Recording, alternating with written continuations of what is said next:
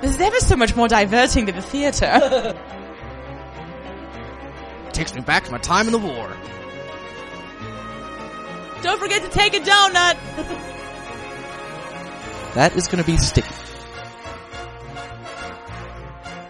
Welcome to Up Yours Downstairs, the podcast that caters to the carriage trade. I'm Kelly Anakin. And I'm Tom Schneider. we are properly married. I gave you my childbearing years. You realize that. No? Oh, did I not? Well, then that's on me then. if Yeah, I didn't you should mention have it. really said something. yeah, no, that's, uh, no, yeah, sorry. Wow. Mm-hmm. no end of surprises with you. I, I, I, I like to delight. Childbearing. Welcome back, cousins, for another fun episode of Mr. Selfridge Fun. yes. That is what we're looking forward to in this podcast. Yes. Fun, Mr. Selfridge Fun. It's the best kind of fun. It really is, especially if it's got lensless hipster glasses. Oh, Lord. so, uh, okay. First of all, I really think we need to talk again about the Viking river cruises. So there's the smelly old peasant lady right. who's hugging some old biddy. Right. And it, like I like her forehead is touching this woman's cheek and I'm like, "Seriously? You don't know that smelly old peasant lady?" That's, well, I think it's an officially employed and licensed peasant lady who, you know, forges a close personal connection with 75 rich old white people every week, you know. No, it's like oh, I just sit out here selling flowers. The flowers aren't real. Neither are my teeth. no, and Enjoy it's your like, cruise. no, it's like oh, uh, it'll it'll it'll change the way you see.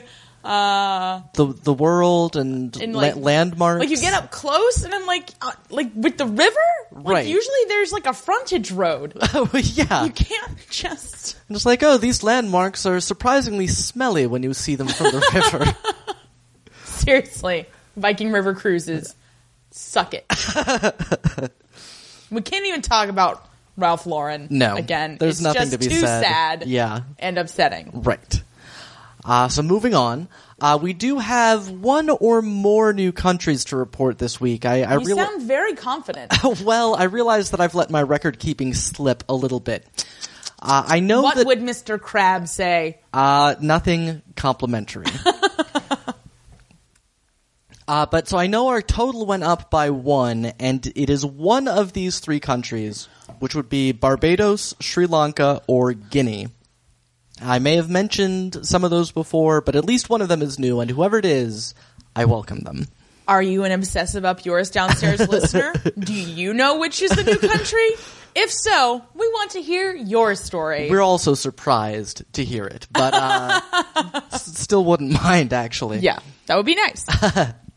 So, with that out of the way, uh, it's time for telegrams from our cousins. Hooray! Just slide it under the door. We're busy. We're not. no. First up, we have a telegram from Scott. Dearest cousins, my impression was that the Jeremy Piven slash Lenny esque mini interview about the car crash was actually a cleverly spun story, not meant to be taken seriously. There's no way in hell that the producers would take the risk of such damage to a vintage automobile, much less allow someone to drive a car who admittedly did not have a clue how to drive it. If you look at the incredibly cheaply shot scene involving the crash, which is about as amateurish as the tornado scene in The Wizard of Oz, it is evident to me that Mr. Piven was in the car in a studio and that the camera and lighting folks did all the heavy lifting. I was half expecting the visage of Margaret Hamilton to show up on screen cackling, I'll get you, my Harry! The whole thing was that surreal. This scene makes the Matthew death car scene in Downton Abbey look like a tour de force of cinematic genius. By con- by contrast, the Selfridge crash was like something out of Pee Wee's Playhouse, except completely unintentional in its level of cheese. I think Jeremy Piven had to know this and was somewhat embarrassed by this, so he came up with this story as a wink wink to the audience. I'm surprised that PBS would allow this level of subtlety, because really, think about the average PBS viewer or benefactors like Conrad Prebis and Debbie Turner, and how seriously they would take a behind the scenes interview like this. Indeed, it seems that you, my smart, intelligent, thorough cousins, may have been taken in hook, line, and sinker. But in the end, I'll still take those interstitials with the actors over Lenny's dribble any day. This is not to say that I do not love your supersized podcast, which remain awesome. But I Aw. had to say something, and I'm wondering if any other listeners subscribe to my theory or lodge similar concerns. You could even ask your listeners, have you ever taken seriously anything Jeremy Piven has said? We want to hear your story. Your Kentucky cousin, Scott. That letter was really funny, everybody. Yes. Uh, well done. I I did not remember how funny it was before I started reading it. Well done, Scott. Yeah. Conrad Prebis and Debbie Turner. Yeah. That's a deep cut. that that is. That's a deep cut. We're impressed. So yeah, okay. Couple things to say. The Wizard of Oz was nominated for a number of Oscars as it was made in the year 1939, right. not the year 2012 or 13, whenever they completed principal photography. Right, right. So I think we can kind of let them off the hook a little bit. a little bit there. Um, no, we have never taken seriously anything Jeremy Piven has said. I mean, ser- Yeah. we- I just, it's just so painful to. wa- It's like, uh, how did you describe it? It's like he has to give a book report. Right. He's after giving a book every re- yeah. episode. And he's it's, Well, and it's just like I I he just We're, He- we're speechless. we're speechless. It's I- look, and I just look, uh, cousin Scott. We do love you, but really, I don't think that Jeremy Piven is capable of that level of subtle, subtlety. Like No, every agreed. time I watch him doing those interstitials, I just imagine his manager like making huge arm motions to him, trying to get him to say the next word. Right, He just right. he always just seems so baffled Why by the- why he's doing this. or it's like he'd completely forgotten the show and has just read the like show description before doing the interview, and that's all he's going Like off they of. completed filming like six months ago, and they're like, "Oh, we were putting this on in America, so I need you to do some stuff." Yeah. And I mean, I will say, I think, you know, you underestimate to an extent the ridiculous things that people will go through when they realize they don't know how to get a shot that they need and they've only got, you know, six hours to get the shot. Yeah. So it's, it's not inconceivable to me, but, uh, you know, there's some valid, valid, some valid skepticism there. Yes, definitely.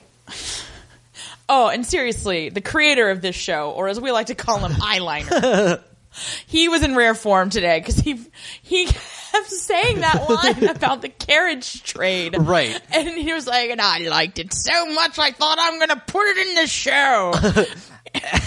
right. That's, that's, that was really what convinced him that this is the story he wanted to tell Yeah. was the phrase carriage trade. it came to him in the bathtub like a bolt of lightning. Great moments in history. Bathtubs, colon.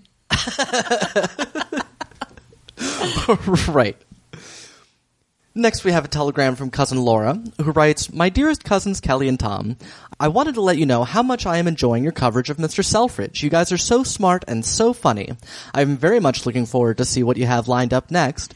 Thank you for having the best damn podcast on the planet. Much love, y'all. Cousin Laura, aka Lady Lushington.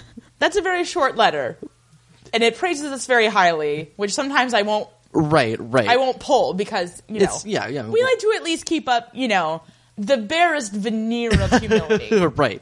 but I thought the name Lady Lushington was the best thing ever. So yeah. so uh, well done, cousin y- Laura. Indeed.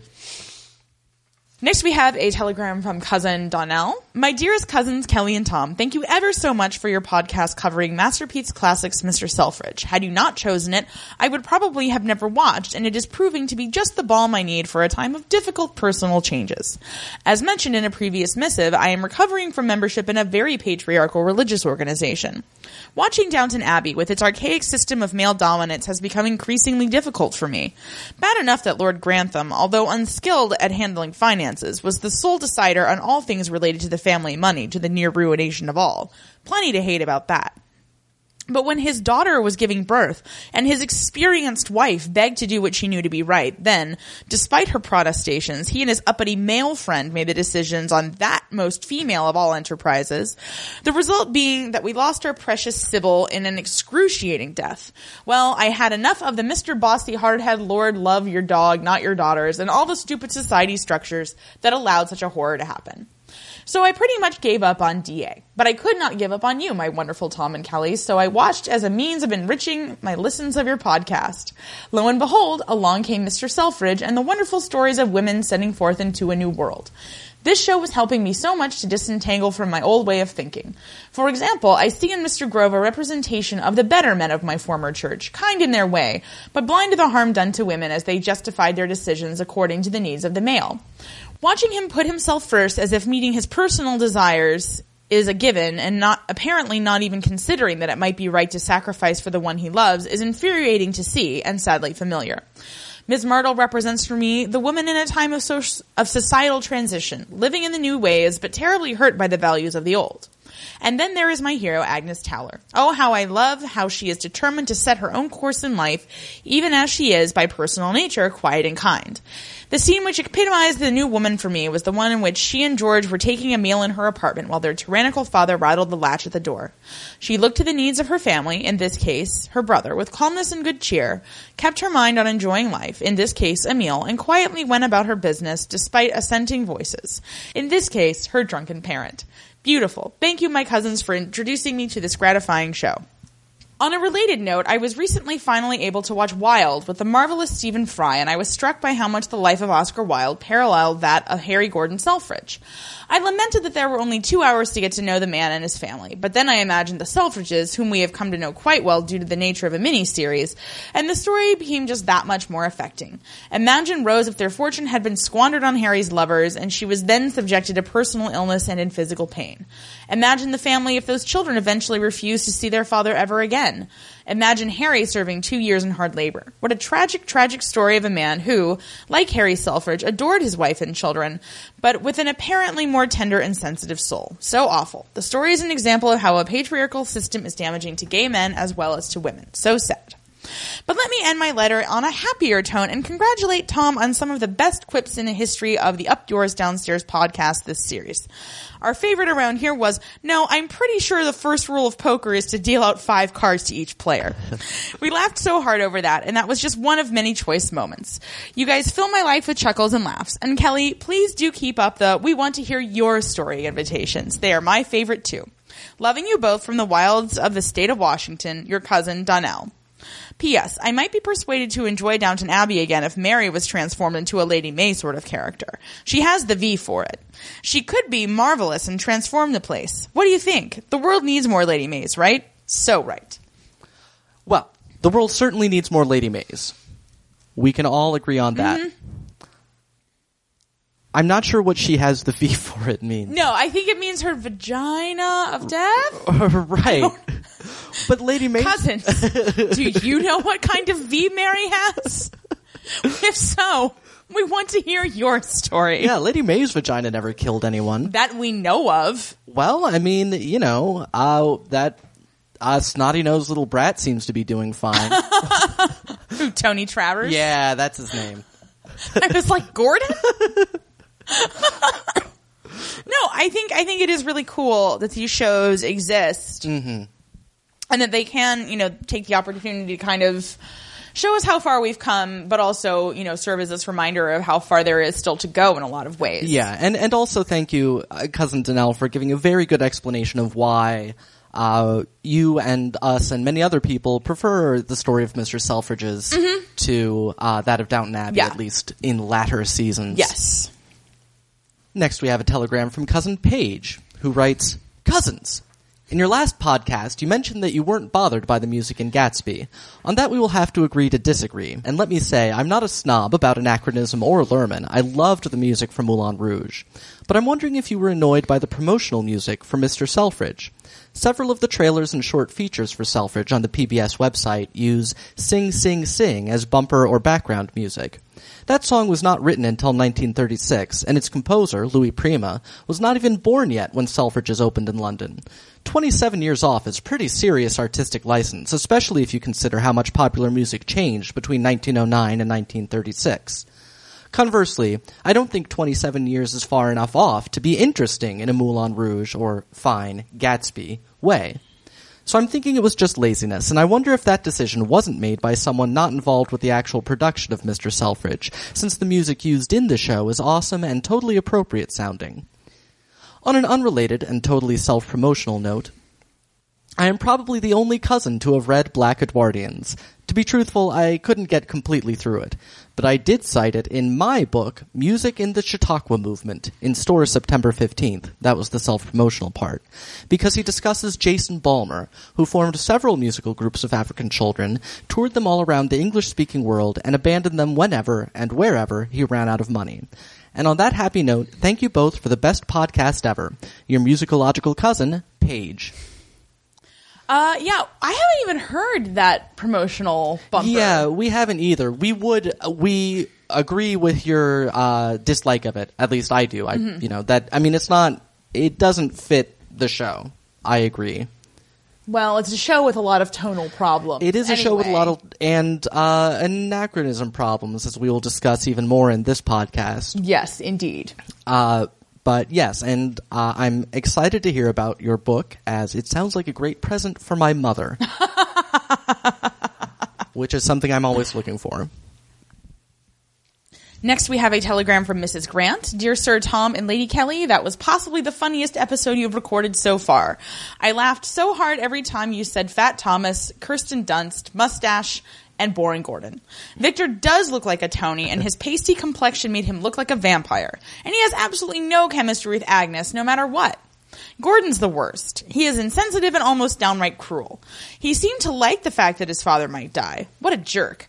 But once you started to laugh at his terrible acting skills, I was looking forward to your recounting of his dazed walk into the store. And I was not disappointed. I laughed so hard I almost choked. And that evil, evil Beatrice, she's just awful. Even when I was at that age, I would never jeopardize my mom like that. But when one of you said, it's just one six because she's a child, I almost peed my pants. Tom, I'm afraid that I would make you feel nervous by pointing it out, but your French accent is excellent. It's hilarious. Please do more of it. And I'm a total Mr. LeClaire and Agnes shipper. They are just gorgeous together, and the chemistry. Wow! Fanning myself. Finally, I also cried when Mr. Crab made that speech when Mr. Selfridge wasn't around. He's so cute. Please listen to my plea and set up an Amazon wish list for us cousins and servants to get you wonderful folks something. I know how much time these podcasts take, and I can't believe you do it for free. Thank you so much for continuing to be amazing. Your humble servant, Mrs. Grant. Thank you. And uh, yes, I will do my best to forget that you pointed out my French accent, as I will get self conscious. so, and uh, we'll try to do an Amazon wish list or something. Right. I mean, really, you know, there is uh, through baldmove.com, there's an Amazon affiliate link. Oh, okay. So if you're going to be shopping on Amazon anyway, uh, if you do it through that, then that'll go into Bald Move and that will trickle down to us somehow. yeah, uh, we're, you know, we're really hoping that someday we'll be able to figure out something along those lines. Right, But We're right. just, again, we're a broken record, but we're like really busy. we are. Next, we have a telegram from cousin Lauren, who writes, "Cheers, cousins." I just wanted to tell you both how very much I have enjoyed your coverage of Mr. Selfridge. So, just a few random thoughts. If you're looking for a Law and Order circa 1890, check out Ripper Street on BBC America.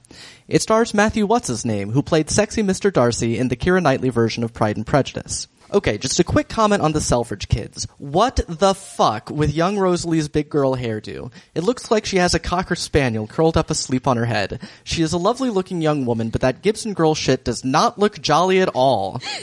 And while I am criticizing, can we put the sublime Frances O'Connor into a color other than cream, beige, or ivory? Please! The finale was great and is making me look so forward to next season, maybe even more than season four of Downton Abbey.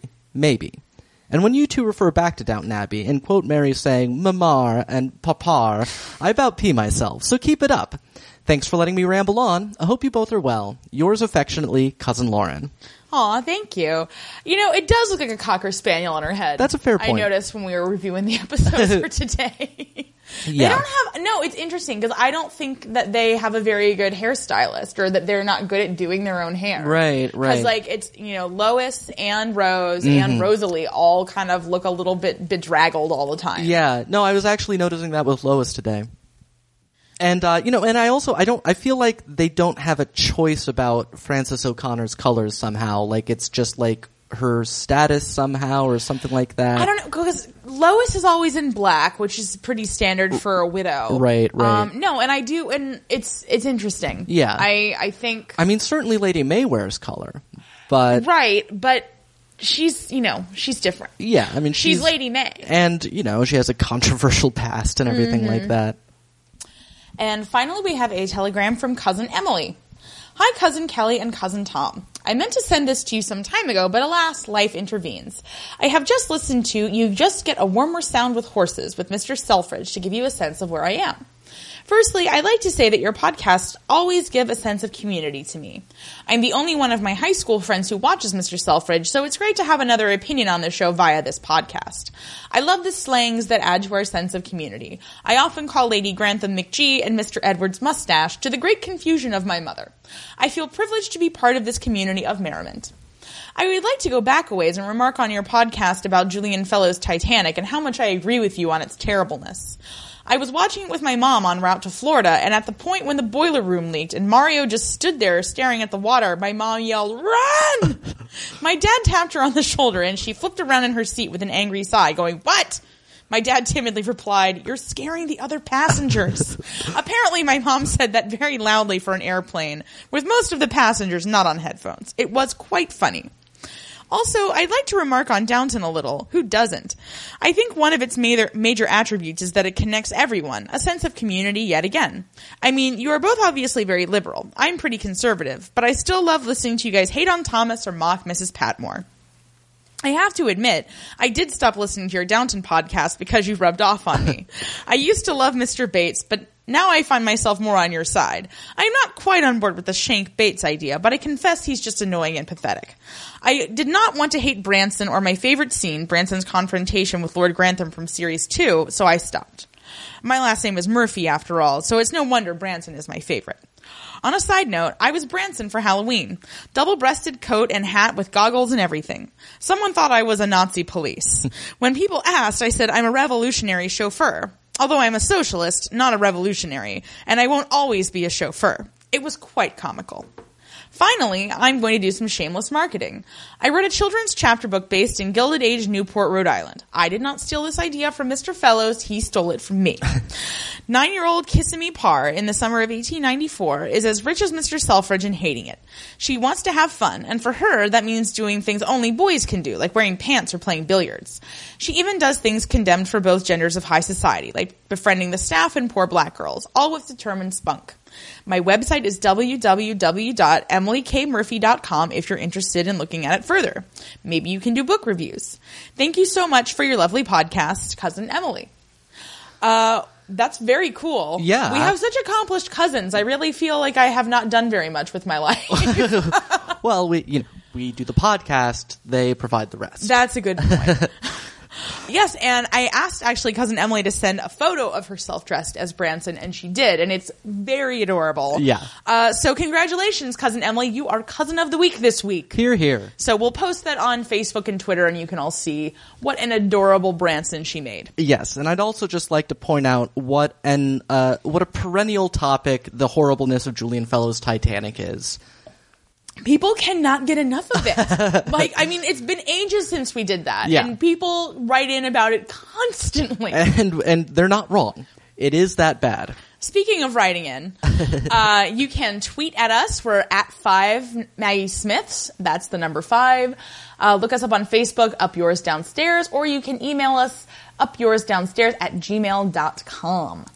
Uh, and so before we get into the recap proper, we want to just update everybody on the hiatus schedule. Yes. Uh, we are going to do a movie. We have not decided which movie yet. right. Uh, but we'll be covering a movie of some kind uh, in the upcoming podcast after we right. finish. We've the, got our the f- the final Mr. Selfridge podcast will be next, and then after that we'll be doing a movie TBD. and then we will be diving into Titanic, Blood and Steel, Mm-hmm. uh, because I think it's just been long enough that we can go back to Titanic. Was the most erotic moment of my life. Till she went into that Turkish brothel. Yeah, th- those are pretty erotic. Oh That's a good man. point. All right, so Mr. Selfridge, Yeah. Mm-hmm. episodes seven and 8 correct? Yeah, Yeah, yeah, that's correct. great. I love when I get the numbers right. Yes, and you did. Hooray! Uh, yeah, and we start off with Mr. Selfridge himself having clearly gone insane. he is wandering the house in the dead of night, setting all the clocks forward. Uh, this is something my mother would do in order to get places on time. Note, it does not work. Because if you know, well, I mean, it's if he doesn't have a problem with being punctual and the rest of the family does, then that works. Well, that's- that's But you true. can't tell people that you're doing that because then they'll be like, "Oh, well, we still have five minutes," and you have the same problem. Right. Uh, and it's also not clear that that's his point. Uh, Rose naturally wonders why her husband is wandering the house like a madman. Uh, Turning on all the lights. Too. yeah, yeah. Come on. Think about the environment, they Mr. Selfridge. did not think about the environment I'm, back I'm, then. I'm aware. But he, he says that it's this idea he's had that is going to buy them all some extra time somehow. it's not. But it- yeah, it's like time stops for no man, Mr. Selfridge. When I think about this show, because this was in the previously on, just before this scene, I think of the scene of Harry in bed where it's just Jeremy Piven, like, unconscious, waving his arms and just like, that, that is how I feel. Particularly this pair of episodes. yeah, this pair of episodes was I some, don't know. some really great stuff happens in them, Yeah. plot wise. But as we mentioned, tonally, it is all over the place. Like yeah, this scene, particularly at the, at the beginning of this episode, I felt like it was the worst. yeah, like the Well, first this, few scenes. This scene in particular, I'm like, oh, remember when he just almost died? yeah, and so it's like, is this is this hijinks? Is this not hijinks? What's what's the deal here? Yeah. Uh, but apparently, I mean, according to uh, him, he's just full of beans. Ugh. So, yeah, I'm glad we don't say that anymore. Everyone, Oh. Beans, beans, the magical fruit. well, yeah. I mean, even apart from the flatulence aspect, it's just weird. yeah, like, full of beans. Like, Like, that seems. wouldn't that make you That's negative. Wouldn't that make you groggy? Next, we see uh, George and Nancy at the Shea Towler. Uh, George and Agnes. I'm like Excuse me. Nancy. Yeah, yeah. Who the hell is Nancy? I don't know. I Did somehow I fall asleep? I somehow wrote down the word Nancy here for some reason. But yes, George and Agnes uh, preparing for their day. George is feeling his responsibility as the man of the house and wondering uh, if Agnes is going to get married or, or discussing her her marriage prospects. Well, he- she does something for him, and he's like, "Oh, you know, lucky man that marries you, Aggie." And she's like, "Shut the hell up!" And Yeah. He's like, "Where's Victor?" And she's like, "Who? yeah. I, I don't think I know of Victor George. What is he funny or something?" But instead, she rips a ribbon off of her, or, or some material off of a petticoat to tie around her hat to give herself a little color. uh, which is also interesting in that I feel like she puts that together like really quickly. like she wh- rips the thing, and then like as she like comes up in front of the mirror, boom, it's already Yeah. done. Well, she's uh, she's it's it's her She's job. she's a witch. Clearly, She's bewitched Monsieur Leclerc. she sure has, Mm-hmm. and he has bewitched everyone who has seen him. No, and then she's kind of giving him some advice about women. He's like, "Oh, you know, who would want the likes of me?" And I guess I get it. Like he's like simple or whatever. Yeah. And he like works on the loading dock, but I'm like, "You seem like a pretty nice person." He does seem like a like nice he person. keeps just talking about himself like he's got gonorrhea and a glass eye. I, well, yeah, I don't imagine that living with Drunky McGinn did much for his self-esteem. Why? I forgot about Drunky Mansion.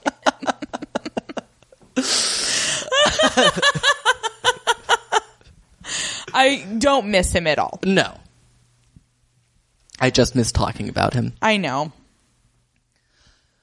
Do you miss talking about Drunky McChin? we want to hear your story. Right. Uh, and then George does cutely adjust his hat in the mirror. yeah, because he sees Agnes and she says, "Oh, you know, it's the little things that matter to women." And so, like, it's no, it's like he's just pawing at his head. Right. He's like, she did something with a hat. right. This- I can. Yeah. I can also touch my hat. there. Did that work? Am I better now? No, he's Uh. not. Sorry to say. Uh, we then see the store, which is bustling around. Uh, It's it's going to be Mr. Selfridge's first real day back ever since he uh, collapsed in the middle of the suffragette march. So I guess he never did quite make it inside that day. I guess not. Yeah. He was just carried off on the shoulders of suffragettes. and Yeah. Was found days later. Just covered covered in WSPU uh, sachets. right. Guess I'm a suffragette now. uh, I gave them my childbearing years. Uh, so everybody is, of course, quite anxious that everything be perfect. Uh, Miss Revilius corrects one of her staff uh, for having put a pink scarf on a mannequin when she clearly said blue. Uh, I don't know. Maybe she's colorblind. Maybe this is setting up a whole storyline.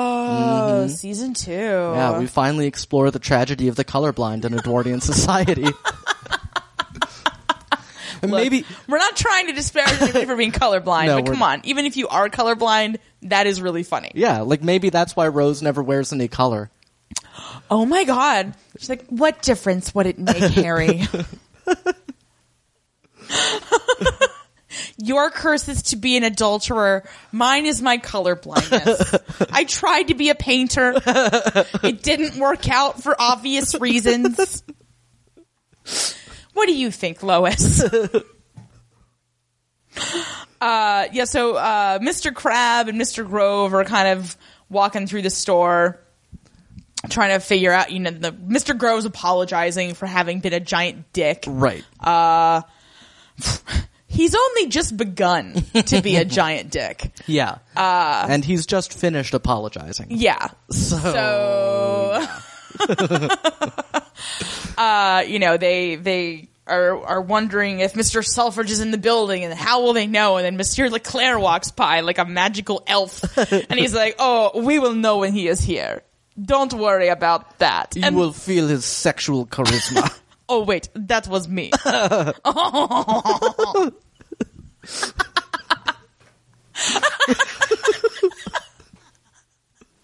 we love Monsieur Leclerc so we do. very much. Yes. So then Mr. Selfridge, you know, descends from on high. He's up in his office or something. Uh, and he comes down and is inspecting everybody's departments. You know, he does do the, the finger test on the on the counters to Right. make sure they're not covered in dust. And he's over in accessories by Miss Martle, and there is a single dead flower Yeah. in in her vase and he's like he's like ah no dead flowers like that's not that's not the image we want to project in this store. And she's like, I don't know how it happened. Yeah. And I'm like, it's a dead flower, not a dead hooker. God, calm down, everybody. Well, you know, he he demands perfection. Damn it. Selfridges is a store for the living, not for the dead. Although that's not entirely true this episode. Come No, to think of it's it, really not. uh, but we'll get to that first. However, we have possibly the weirdest scene in the history of this show. Oh my God. Uh, Kitty and Mustache in a new short play, The Ivory Topped Pencils. well, because Sir Arthur Conan Doyle of Sherlock Holmes writing fame yes. is there in the store. right. And He's- uh, Mustache is there, you know, to stash it up. yeah. probably write something. I don't know Does- that he actually has a job. Right. It's not not super clear. It's just it seems like maybe he's just calling himself the editor, kind of like how Patrick Bateman is like the vice president of whatever in American Psycho, but Right. he never actually does anything. yeah. Didn't know we'd be talking about American Psycho. I can work it into literally any conversation. It's it's actually true. It's a great party trick. I've seen it happen. if you'd like to hire me to come to your party so you can see it in action, please email us.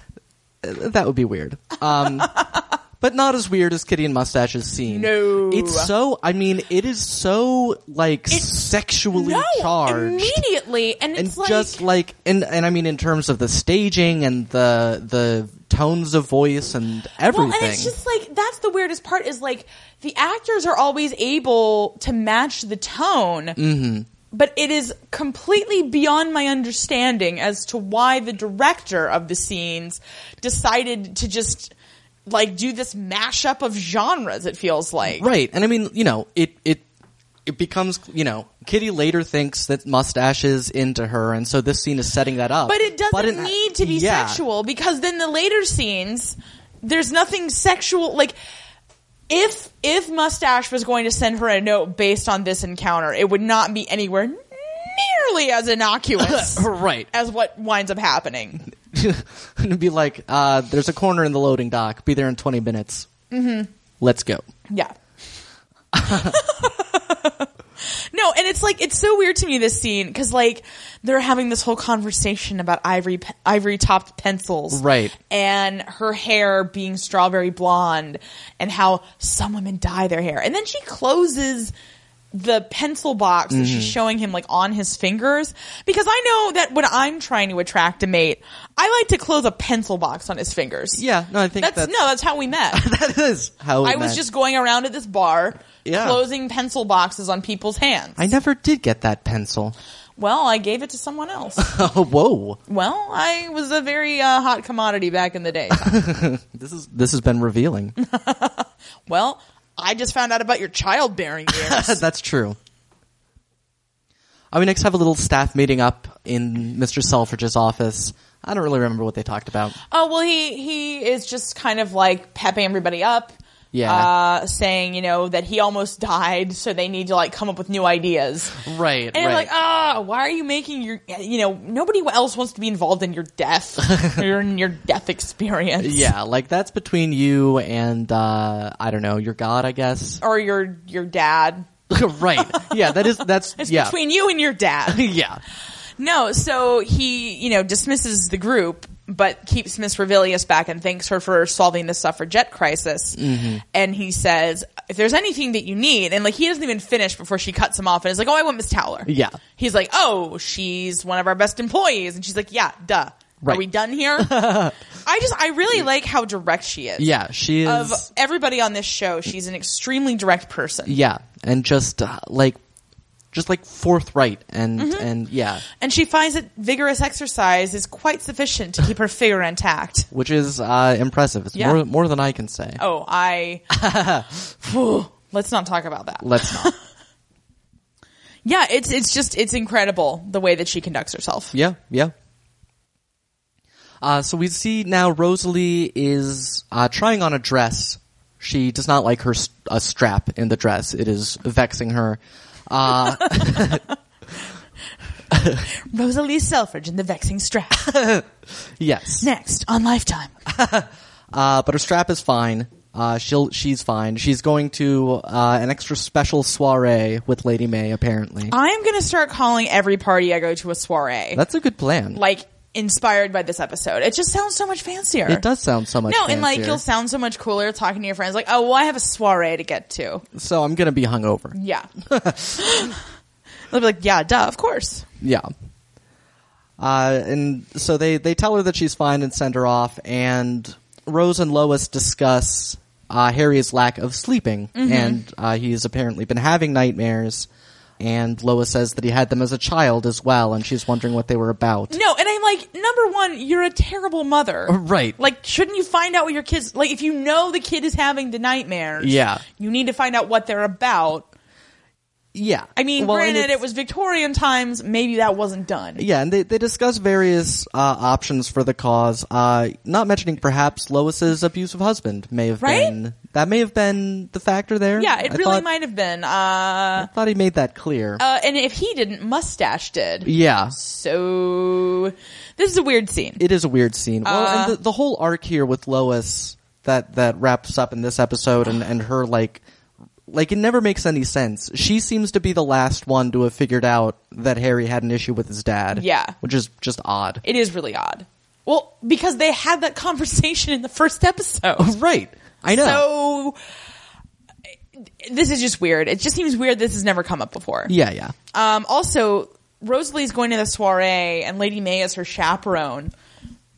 And I just think it's really interesting how much the Selfridges like trust Lady May not to corrupt Rosalie. Yeah. 'Cause Yeah. It's like her checkered past does not have any meaning to them. Like yeah. and- And, I mean, quite frankly, her, s- her somewhat checkered present. I mean, it's, you know, she does have a somewhat unorthodox thing going that's on. true.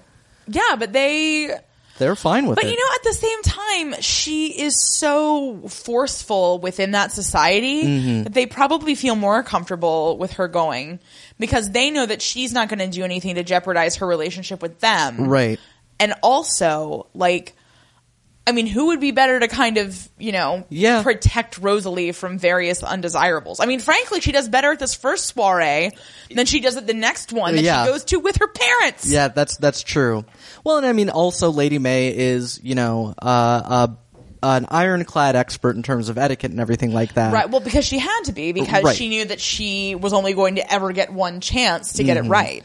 Yeah, and and Rose and Harry are both not quite confident in their No ability to I navigate. think even that. American etiquette they would they would struggle with. yeah, yeah, They just they don't seem like they're su- you know they're extremely you know nouveau riche. yeah, yeah.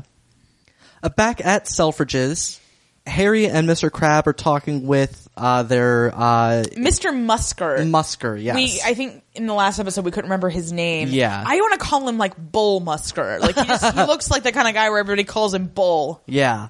So Bull is in the office. Yeah. Um, and they're discussing apparently they want to purchase the adjoining buildings. The success of the store has, of course, made all the surrounding property much more expensive, but they're going to be making a stock offering in order to raise the funds for that. Mm-hmm. Uh, Bull expresses a great deal of confidence. He's been working with the banks, and he says that it should be happening in about uh, uh, what Two is- months. Two months, Give or Gi- take a week. Give or take a week. And Harry says, "I'll take a week." And uh, Bull says, "What? What? What?" and drops his monocle and everything. And poor Mr. Crab is going to have a stroke. I swear to God. No, because, you know, he's always got to bear the brunt of Mr. Selfridge's wacky ideas. And just, I, I, again, should have looked up the name of the person who plays him. yeah, yeah, but his performance is so subtle. it is. It's, it's yeah. really nuanced and I really love it. Yeah, but uh, Bull does not appreciate this unorthodox dealings. He says, "You know, I've been working with these banks for however many years, and I'll tell you this for tuppence: you'd better not rush them. Now, give me tuppence." It's like, has he seen Mary Poppins? that does not end well. That's true. Tell him, tell him, uh, you know a man with a wooden leg named Smith, and see what they say. Yeah. See what Th- they say. That I, I think that usually results in a run on the bank. Joke told in Wall Street, or uh, what? What did? The, what's? I, I, why, there's a name for like the financial part of London, but now I don't know what it is. The financial district. It's got a n- well. Oh, I think it's just called the city, which is confusing. That is confusing. Yeah. Well, anyway, that Thanks was for terrible. confusing everyone, Tom. My apologies to everyone. this is called Tom Confuses History. yes. Uh, back home, Lois is reading the paper, and by golly, old Roddy Temple has made the news. he has uh, his he has had a very successful show in Paris, uh, and Lois points out that this will make the portrait he painted of Rose much more expensive. So she says it'll be worth a few dollars, and I was like, "You mean pounds, Lois? pounds. We live in England now." Also, that's not true because that is the most terrifying single painting that has ever been produced. I know It is so horrible. you should pay somebody to take it away and burn it. Yeah. It Uh, won't burn. it's like I know, but then it'll be that person's problem. it's like the Necronomicon in Evil Dead. There's nothing you can do. She'll just stare at you forever and ever, Yeah. Even in your dream. Ah, especially there. Has Harry told you what his nightmares are about? yes, they're about that awful painting. Beatrice comes in talking backwards, holding the painting.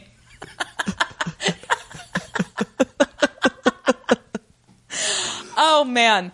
I mean, look, if you're going to have tonal problems, you might as well go all the way. Uh, Back at the store, a mysterious package has been left on the accessories counter Mm-hmm. for Kitty. It says it is a box of sweets of some kind. I couldn't really tell. I think they're whorehound candy, actually. Okay. That, That- that seems, seems- consistent with the period, and they also look disgusting. So. right. Yeah. Uh, but there's a note saying sweets for a sweetheart, I believe. So clearly, the Yeah. the person giving the sweets has never met her. right. And is also, you think that's the note that Mustache would send? No, No. his would it- have a reference to like a rosebud that's like a double entendre. And I- I be would- like, oh, you know, does your does your muffin match the drapes? or something. That's, I was thinking something along the lines of tarts for a tart.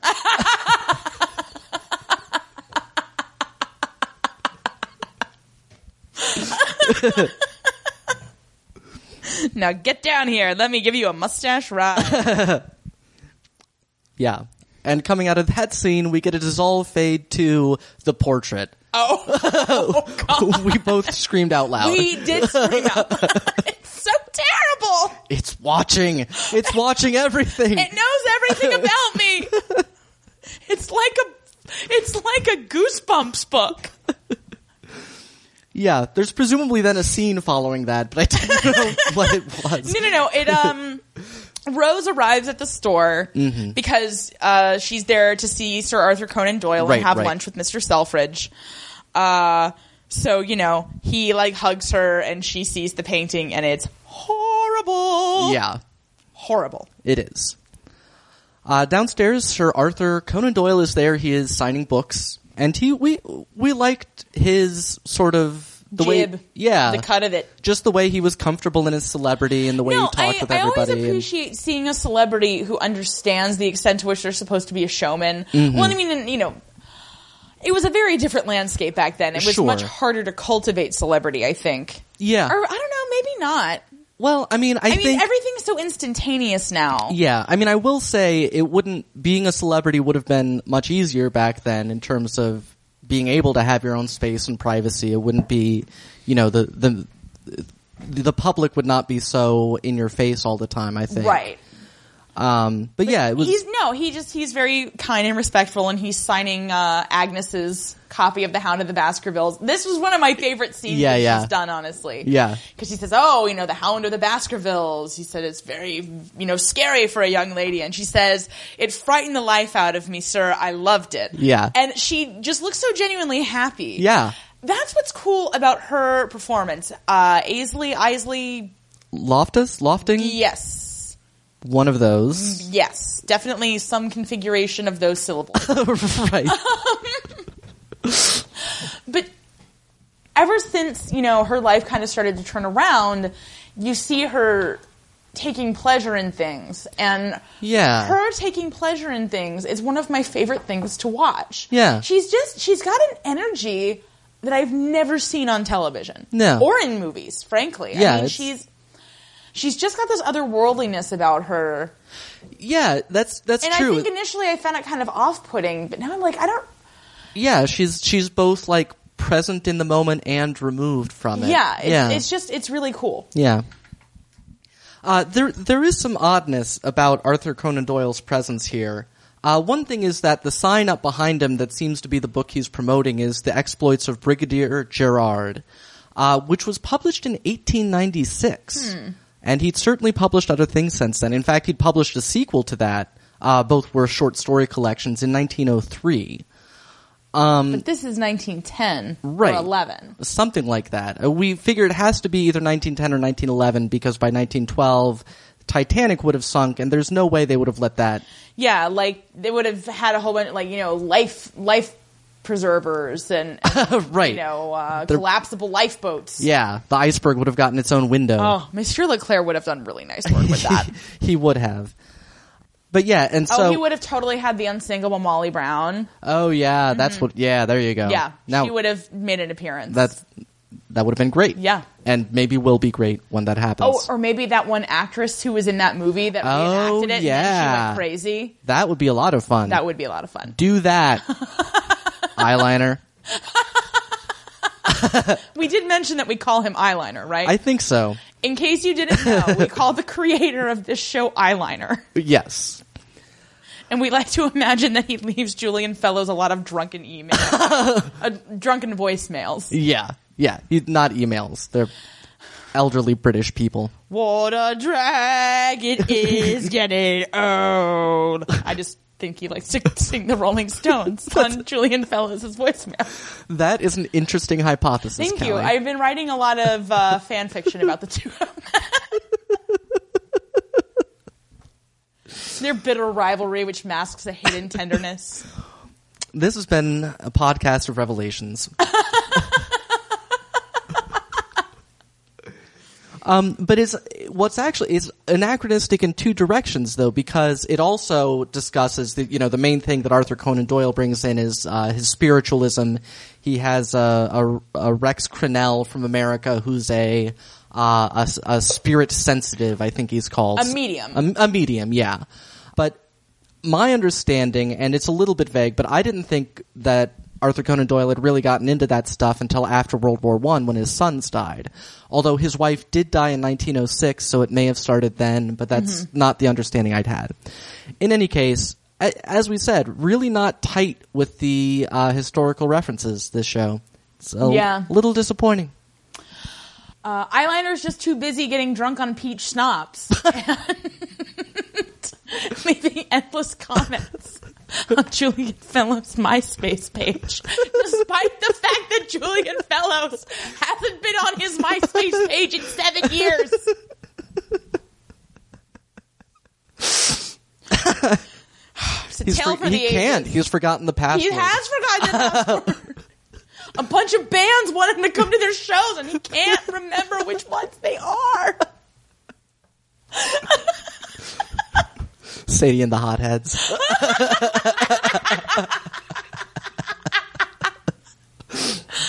And spa- that song is based on his cow. oh, seriously, fuck you, Sadie and the Hotheads. oh. Back to the show. Yes, Not my fevered imaginings. they are fevered. Uh, next, we go to the tea shop that is near Selfridges. Uh, again, a really weird tonal thing because this shot comes in on Kitty and Doris like I fucking these cakes. right. Yes. Kitty's like, "What are you going to have, Doris?" And she says like guiltily. She's like, "Oh, I'll just have a tea and a sandwich." Right. And you know, Kitty's like, "Yes, that's what I'll have also." And I'm like, "Why are you bo- like they're both being so fucking weird?" They're uh, they're weird, I guess. They're really weird. but then they see in the tea shop uh, Miss Bunting, Mm-hmm. who is Of the shoplifting bunting. yes of the shoplifting Buntings, who is as you might expect not looking so great. Yeah, I mean, she makes uh, Lois, Rose, and Rosalie's hair look like real good. Yeah. by comparison. Yeah. Uh, so Doris goes over there and is Much just- to Kitty's shock Yeah, and Kitty's dismay. like, why would you even go over there? Yeah. Mm-hmm. Uh, but Doris is a very kind soul, as we're learning, and she goes over to talk to Miss Bunting, and we both were crying. Yeah. In this scene, this is the second time that we've seen it, but Yeah. my God. Yeah. Miss Bunting is just so desperate, but she's trying so hard to hold on to her dignity. Right. And and and Doris is so you know there's she's so limited in what she can do, and you know knows that she can't take too much responsibility for Miss Bunting, but wants to help and all, all this sort of thing. And it's it's a very it's just very moving, and you know both because, you know, she's she's talking to Miss Bunting and and you know, Miss Bunting is saying, "Oh, you know, I can't get a job without a reference." And Doris is like, "Awkward." yeah But Kitty comes over and she's like, "Oh, Doris, there's these chairs. Are you coming?" Yeah. And so then Doris stands up, but she pulls out a coin Mm-hmm. and pretends that she's picked it up off the floor and gives it to Miss Bunting. yeah We're getting a little choked up again. yeah Anyway, so she goes over and then she sits down with Kitty, and Kitty's like, "What did you do that for?" Blah blah blah. And Doris is just like, "Can't you see? She's hungry." yeah And it's just so sad. it's very sad.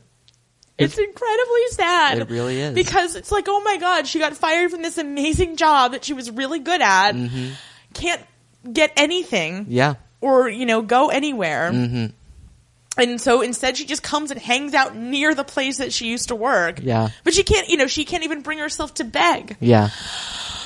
It's very, very difficult to watch. It is. It is. My note is Miss Bunting makes me cry. And she does. So back at Selfridge's, Yes. uh, Mr. Selfridge and Rose are having lunch themselves. Is that right? Yes. Okay.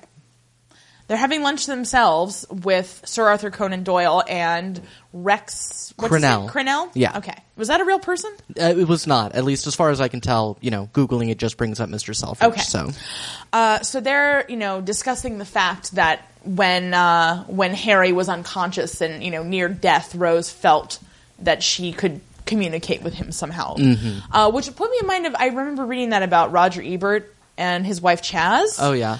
yeah. Uh, gosh, I can't remember which of his many difficult circumstances Right, it was, right. but it was like he was you know clinically dead Mm-hmm. and I think they were going to pull the plug on him, but like Chaz felt very strongly that he was not Mm-hmm, ready to go. And as it turned out, you- they were able to revive him. Yeah. And I just because I'm you know we're we're pretty outspoken atheists, and I don't believe in like ghosts, Right. Or like you know souls or whatever. I guess Right. Uh, at least not in that sense, but I, at the same time, I do think that that kind of thing is possible. Yeah. Just as we kind of go into this whole seance business. Right, right, right. Uh, you know, we don't think seances are, are anything. right. So To be clear, we think it's a lot of malarkey. we do. Uh, yeah. So But Ar- yeah, Arthur Conan Doyle does not believe it is a lot of malarkey. He says that he is uh, certainly he is. Rose says something about she's heard of people being taken in and that sort Mm-hmm. by of thing. charlatans. Yes, and he says that he has seen a lot of that, but he says that I have also seen things that my own Sherlock Holmes would have been hard pressed to explain. And I'm like, he would have been hard pressed, but he would have managed. yeah, he was a cokehead too. Yeah, that was his whole thing was explaining things. Like Yeah. he, he- Uh, but so Sir Arthur Conan Doyle, his whole sales pitch is he wants them to have a seance at Selfridge's, and Mr. Selfridge is like, uh, the customers wouldn't like it. yeah. Uh, and so he's like, oh, we'll just do it for the staff. I mean, it is kind of a cute idea. Yeah, yeah. You know. I mean, and it's you know, it, it makes sense that this is the sort of thing that. Well, and it's so interesting to me that this was seen as so progressive Mm-hmm. at the time. Well, I mean, I guess you know, as in, in our study of Downton Abbey, it wasn't as if people, particularly in Britain, were particularly religious at this time. it doesn't seem that. so, way, I yeah. mean, at, you know, the occult must have seemed like a step in a totally different direction. right. Well, and it's also just interesting to me how little backlash there seems to be to have been from a like a, just from a Christian perspective. I Mm-hmm. mean, having grown up, grown up in a conservative Catholic parish that thought that Halloween was No, and evil. my mother, you know, we weren't allowed to look at horoscopes. We weren't allowed to play with a Ouija board. We weren't allowed to do anything. Mm-hmm. right. It's you know, it's just funny how fine people were with it. yeah, yeah. And I guess maybe, you know, if you're going to put it under the umbrella of being progressive, you know, they were able to at least manufacture, you know, these, you know, physical phenomena Right, right. that they felt could prove things. yeah, and it was uh, you know the frontiers of knowledge. Well, and I don't know. I think there is something interesting in terms of like using the planchette and like the collective unconscious. Mm-hmm.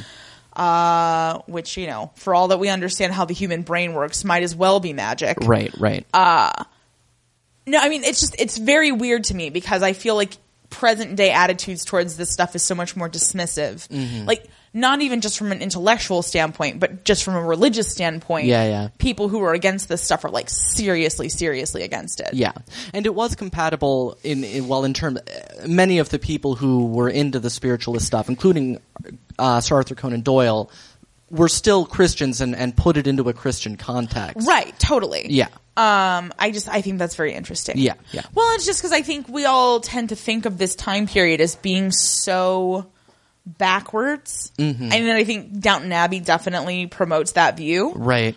But on this show, you know, this is the glass half full show. Yeah. the show is like people were trying really hard to understand the universe and our place in it, mm-hmm. and I mean, it just people's attitudes and their relationships on this show feel very contemporary to me. Yeah. Yeah. And yet not in an anachronistic way for the most part. Yeah, except for like the nu- you know the newspapers and things like that. right. Except for the actual anachronisms. Right. No, and I also think it's interesting that they totally play this séance straight. Yeah. Like at no point do you ever get the sense that editorially anybody thought it was bullshit. Right. Right. Yeah. Even, you know, Mr. Grove calls it malarkey, but he clearly did not think so. As Yeah. we will later see. Yeah. But which is actually it's it's coming up shortly. There's one scene prior to the séance which is in the accessories department. when Miss Martle is upset at the fact that Miss Towler has been transferred Yes. out of her department. Uh, and so she comes to Kitty and Doris and tells them the news that Miss Towler will be working in fashion. And if either of you have any interest in being senior sales assistants, I suggest you not eat sweets on the st- on the shop floor. She doesn't stutter. Yeah, she doesn't stutter. She's you know she's she's a professional actress. Yeah. Um, but see, I loved after she said that because Doris like slow mo pulls her candy out of her mouth, and Kitty just looks at her. Yeah. Like a pile of human excrement. Well, and Kitty has a point. You should, you should swallow at that point, like crunch it up and swallow, rather than taking it out with your gloved hand. Mm-hmm. Yeah. like that's true. ugh, that is going to be sticky. I don't think she had a glove on. She may have. I think she did because I Okay. think it it bothered me. No, it's like it. No, and again, tonally. At the end, I'm like Yeah. Oh, waka waka. right? I'm like, oh my god. Yeah. That evening, they all go upstairs. Are they in the palm court? Uh, I believe it is the palm court. I could They, be wrong. I don't know. It, they've cleared things away. Like it's Right, you know, there's it's- just the, the large round table with you know Rex Cornell and his posse. Yeah, he's he's he rolls deep. Rex Yeah, Cornell. they're all holding on to each other and speaking in tongues or you know whatever the hell they're Yeah. doing. Well, he starts uh, first. Rex Cornell gives his little opening speech, which we kind of enjoyed. He was Mm-hmm. like, "There's nothing to be afraid of here." Uh, we He's also an excellent showman. yes, he is. Uh, of course, if any of you feel a nervous laugh would help, do so now, and many people do. Mm-hmm. Yes. Uh, and he says, you know, we're just offering an invitation and all this sort of, you know, his whole his whole spiel. And Mr. Perez drops a glass. Yes. And everybody wigs out. Yeah. They're like, what? Yeah. And Mr. Perez is like, uh, th- that was me. Mr. Perez gets embarrassed a lot on this show, it seems You like. know, he's kind of embarrassing, he is. frankly. Yeah. Who drops a glass? He Mm-hmm. runs that freaking. Your whole job Restaurant! is not dropping glasses. The preservation of glasses is your domain. Yeah. No, and like, Rex Cornell seems like so dedicated. I just wrote down, you know, this is all made up, right? Like- but they don't. Yeah. I also noticed uh, in this scene, Rose Selfridge is wearing a black dress with sort of like a knitted lace uh, work that looks almost exactly like a dress that Cora Crawley wears. Oh. Mm-hmm. Uh, several times in, I think, the latter two seasons of Downton Abbey. Okay. Uh, probably if you pay attention to the clothes as much as I do, you'll know which one I'm talking about. But Yeah. it's it's weird because it's like a blocky lace. It's kind of like a grid Uh-huh. versus you know being you know floral. But uh, Well- looks stunning. She finally Yeah. gets to wear a color that isn't white. Yeah, it's true. Well, and Julian Fellows agreed to send over that dress if eyeliner would stop leaving him those drunken emails. But he voicemails. didn't. Yeah. Never trust eyeliner. So yeah, the, the seance kicks off and, you know, the actual seancers are sitting around the table, as mentioned, speaking in tongue-ish Oh, and sounding. it says they have food and drink there as a reminder of the physical world. Right. And I'm like, is that like the spread, or like Right, you can- have something there like for the spirits? yeah, like can can can we eat that? What if we're hungry? And then there's a candle, you know, lit because you know spooky. Right. Yeah. Pretty much. and it it is fairly spooky. Uh, the the first spirit that they summon or whatever that they're speaking to. her name's like Flo or something. And this is I love how stupid Doris is. Like Doris Right. is such a dum dum. Yeah. Because she looks and goes, Kitty, your Aunt Flo. And Kitty says, Well, she's not dead, is she? Which I loved that. They're Yeah. like they're like the comic relief in a Disney movie. they are. Yeah. They're like the talking gargoyles or whatever. exactly, yes. or uh, Panic and what's the other Panic and Pain in Hercules. I don't know why. Maybe just because Doris reminds me of Bobcat Goldthwait. But Yeah. You may be alone on that one. I have no doubt. I w- what if Doris? T- I want to redub all of her lines from Bobcat Goldthwait's voice.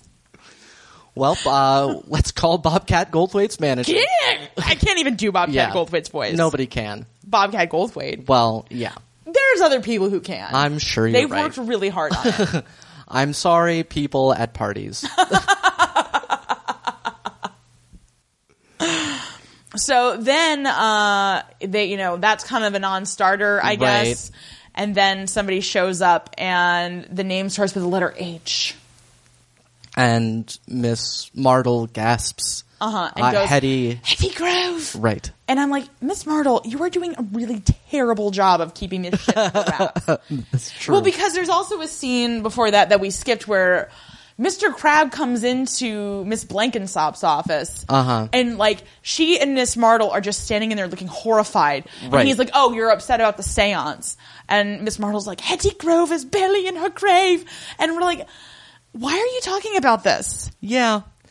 Although, I mean, to be fair, Mr. Crab was wearing morning band for her, so I mean, they, you know, they are all somehow supposed to care about Hetty Grove Well, he regardless. doesn't seem to give a shit. well, yeah. Honestly, if you don't want to go to the seance, like, don't go to the seance. Yeah, here, here. Go home. Watch Yeah. a movie or something. They can't. oh, that's why they're all there.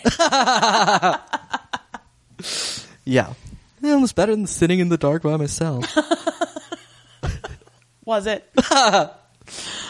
There's a shot during the seance of Monsieur Leclerc. yeah. And his subtext seems to be, ah, uh, this is very sexy. Yeah, but that's always the subtext. I know. He's so cute. Yeah. Uh, but Hetty apparently wants to tell Mr. Grove that he can go ahead and get married again. He storms out. Uh-huh. He's not interested in hearing that. And Miss Martle's like, what, what, what happened? Isn't that what we wanted to hear? yeah. Uh, then an angry spirit comes along, a very angry spirit, uh, and Rex Cornell is demanding that he leave them alone. He's being too angry or whatever. And, uh, you know, the candle goes out and, and, uh, finally Rex Cornell is like, no, you cannot come. The circle is broken. And, uh, that's the end of the seance. And then the candle comes back on. Because Right. that's how candles work. That is how candles work. Uh, whenever a seance ends, a candle lights itself. uh, but yes, the, the spirit was clearly, by the way, uh, Mr. Selfridge's father. His dad's no war hero, and he ain't dead either. So how could he be at the seance? well, he apparently found a way. I guess he is dead now. yeah, uh, one would think. He didn't seem to be living right. No. Um, I'm your blood. yes, uh, Mr. Cornell then uh, offers Mr. Selfridge a private reading in order to, uh, you know, interview the spirit further. Uh, Mr. Selfridge did not kn- get where he is by not knowing how to fend off quacks. Yes. And he fends him off Yeah. expertly. He really does. well, I guess I don't know. Maybe that's the thing. Like he doesn't seem like he's too into this whole thing. Agreed. 'Cause, like, Agreed. Uh, I mean, I guess I don't know. It's weird. Well, he, you know, he he gives his little intro by just saying we should always be, you know, uh, At the forefront at the of forefront progress. of progress and so on. But yeah, he doesn't really seem that invested in the whole seance. Thing. Yeah, Rose seems a lot more into it. Mm-hmm. Yeah, yeah,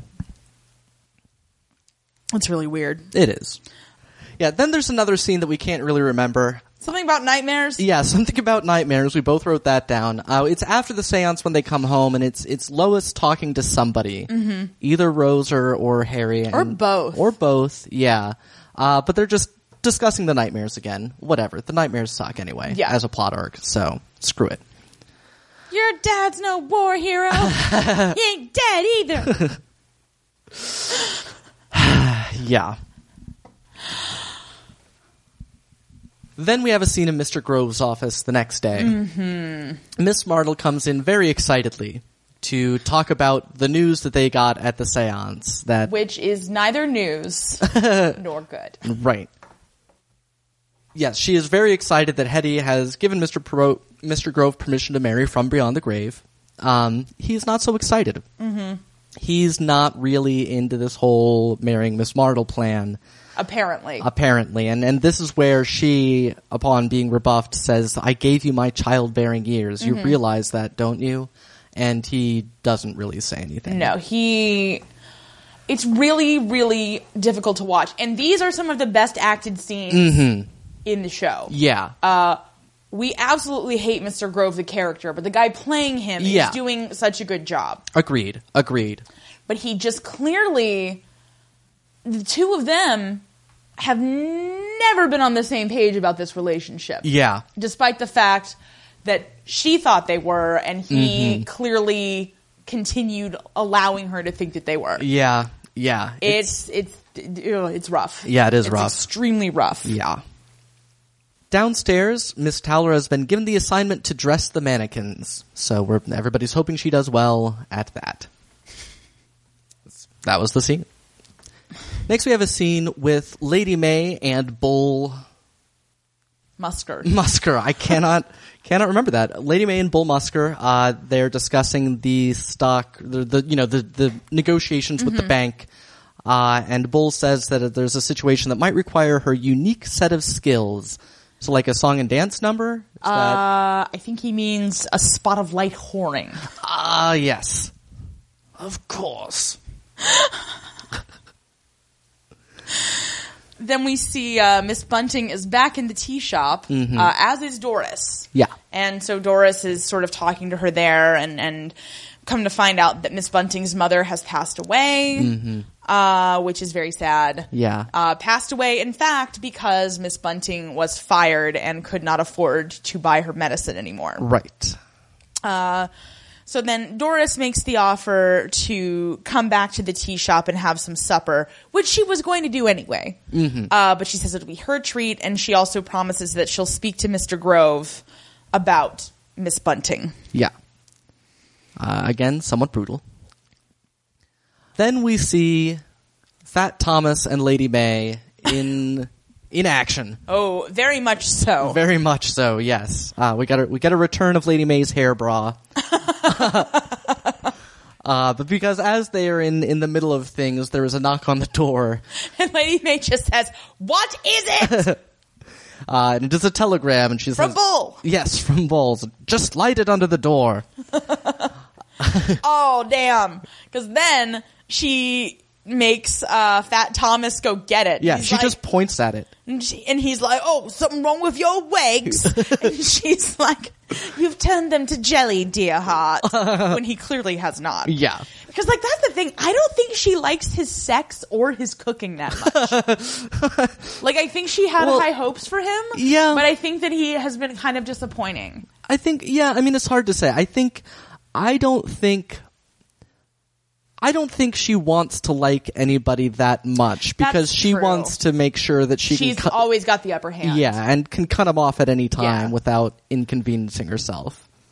Uh, Back at the store, Mr. Crab has an announcement to b- to make. The bank is coming. The the uh, president and vice president of Sir the bank. Oliver Standish is the head, and I forget what the name of the other guy is. Yeah, uh, but they're they're going to be coming to the store. This is the task that Mr. Crab had been assigned earlier, uh, was to get the bank to come to them rather than them going to the bank. A Mm-hmm. So he's that- achieved this. Yeah, he did not seem optimistic about the task, but But he tells this to Mr. Selfridge, who's getting barbered in his office Yeah. like he's Jack Donaghy. what am I, a farmer? yeah. And, uh, and, I- and Mr. Selfridge could be more uh, congratulatory of Mr. Crab. but- Considering how much he was like, you have to do this. yeah, and how little guidance he gave him on how to do it either. Yeah, but uh, but hey, And how many mini strokes Mr. Crab had. well, we would just like to say we congratulate we you, do, Mr. Crab. You did really well. Yes. Have a cookie. Down in accessories, Kitty has gotten another note from her mystery admirer. Which he's always wanted. She has always wanted one, yes. And this note asks that she uh, meet the mystery admirer At the tea hut. at the tea hut. Not to the tea shop. no. The tea hut. Right. There's a lot of different tea establishments in the area. Yes. I imagine a lot of missed connections get, you know. He said to go to the tea shop. Are you sure he didn't mean the tea hut? I'm at the tea cottage. I like how you were Branson. It's how the Irish drink tea in cottages. in front of a peat fire with our monkey beside us. it's run by Mrs. Patmore. That's how you have to order too. Right then, so that's our and a, for the monkey. yeah.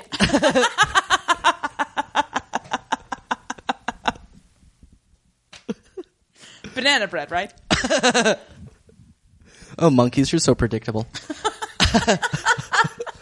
Not those ones that smoke and drink whiskey. Although I guess they're kind of predictable yeah, that's true. for monkeys that smoke and drink whiskey. We've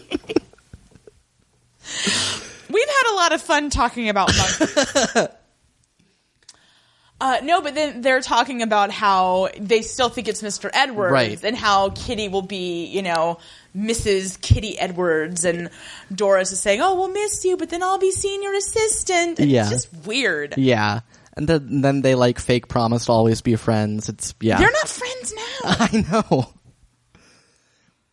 And then we see Agnes getting uh, working on the mannequins. She's carrying some arms that she's trying to assemble, and And the room is extremely dim and, and like windowless and very sexy. well, once Monsieur Leclerc walks in, Oh, wearing his bow tie. You know what? He is like the only man I've ever seen in a bow tie where I'm like, you know, get it. yeah, wear that bow tie. Or Wear it around your neck. Uh, he does. He basically in this sexy mannequin room. Uh, the the tension starts to like explode between Agnes. Yeah, because he's like, oh, hey, come here. And they get really close and you're like, oh my God, are they going to kiss? Are they going to kiss? No. Right. No, she's just got a thing in her hair. yeah. We're all friends. We're Yeah. just, we're friends with mannequins.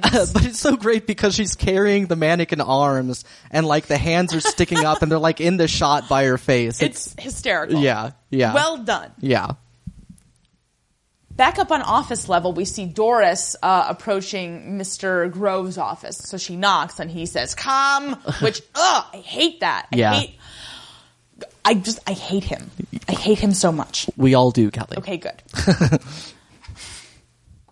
so she goes in and, you know, explains that she's been seeing Miss Bunting and that she's really fallen on hard times. Mm-hmm. And, you know, could he maybe consider giving her a reference? And he says he'll ask, uh, he'll ask Mr. Selfridge about it. Yeah, and she talks about how you know she sees her and she just can imagine what it would be like to have no children and no family and all that sort of thing. And that that was the subtext from the beginning that was really visible there. That you know Doris can um, you know this is Doris this is a potential future for Doris, even if an unlikely one. But she Well, because she's not as pretty as Kitty is. Right. You know, Kitty's presumably going to trick someone into making her his full time harridan. right. yeah, and it seems like, and there's no basis for this, but it seems to me like Doris doesn't have any family, and Kitty has some. yeah, well, and Doris, ma- she's like, what if it was your mother? Right. Or right. something like that. Yeah. Uh, but yeah, Mr. Grove, uh, he, well, he, he looks kindly on Doris and seems to appreciate. Yeah, that she's, you know, because she's very, she's very deferential toward him. Yeah. Yeah. And she's like, I clearly know it's she's not my uncomfortable, place. yeah. Yeah. Yeah. Yeah. Yeah, soft heart, soft head. The Doris Miller story. Yeah. Uh, and now the bank has arrived in the form of the two weirdest looking people I have ever seen. I was like, are they cartoon characters? uh, possibly. Possibly, like, cause the, the head guy is tall and thin and has a weird goatee-ish beard, and the, the other guy is about a foot and a half shorter and fat and just completely spherical in every dimension. Uh, it's just weird. Yeah. Um, They're like Laurel and Hardy. They are, except even more so. Yeah. But they are there, and Harry is there to greet them and, and give him his sales pitch, essentially. Um, and, you know, he talks about, and he says, let's get down to it. You can't have a problem with my business methods because, or my business plan because there's nothing wrong with it. You have a problem with me. And they're like, oh, I say, uh, it's old sport. And, Yeah. uh, No, well, and he keeps like he talks about like his you know car like they bring up his car accident. It's like yes, yes, your near fatal car accident is quite amusing. uh, right. it's just a really messed up situation, It is, it is. and it's not going very well no, it isn't. until Until. Lady May to the rescue. Yes, she comes in and says, Sir Oliver, it's been too long, which I'm sure nobody has ever said sincerely to this guy. No, but he does get an insta boner. Like it's very clear, yeah. which I don't even understand because she did not even look that cute that day. well, I mean, you know, I don't imagine, again, this is Sir Oliver we're talking That's about. true. Like, ugh. Maybe he was one of her her admirers back in her gaiety days. oh yeah. Could be. No, Uh, I but- mean, there's clearly a history between them.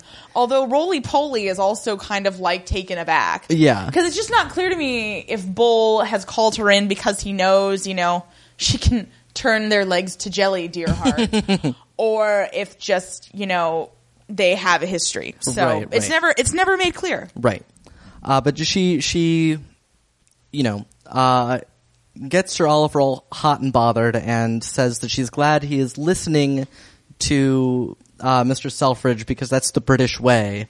Like, since when is listening the British way? Like, you might want to ask the Boers if listening is the British way. I, I'm not sure they'd agree. Well, and she drops some uh, Sir Arthur Conan Doyle wisdom bombs on them. yeah. and that really apparently changes everybody's mind about everything. Uh, yeah. So uh, again, Lady May, uh, clearly a much better businessman than anybody else on the show. yeah, that's a good point. Yeah. Not that Harry's bad. Kitty is waiting out at the tea hut, and we see uh, George Towler skulking around in the background. Sad trombone. Wah, wah, wah. uh, turns out her mysterious admirer is not mustache. No. it is George Towler. Yeah. uh, and she gets really angry. She does. And I'm like, you know, this is the thing about having a secret admirer. when you find out the secret, you might not be happy. Yeah.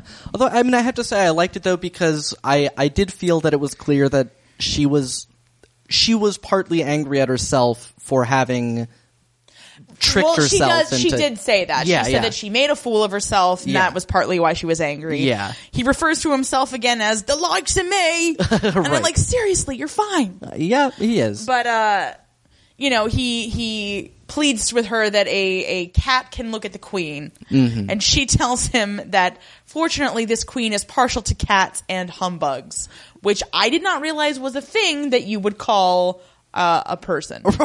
right. Apart from of course the Wizard of Oz. Yes. There's also a nice little uh, shot of the tea hut owner in the background of their impassioned conversation, completely un Picking his nose. yeah, just uninterested. flicking it at the scones. Uh, back at the store, we find out that yes, Lady May's light whoring has done the job, and the bank is going to be giving the stock offering, you know, right away, or Mm-hmm. you know, as just like Harry wanted. yes, they've asked him to come to the bank to discuss things the following day. So, back in the mannequin dressing room after dark. Ms. Towler is having a little trouble with her mannequin, if you know what we mean.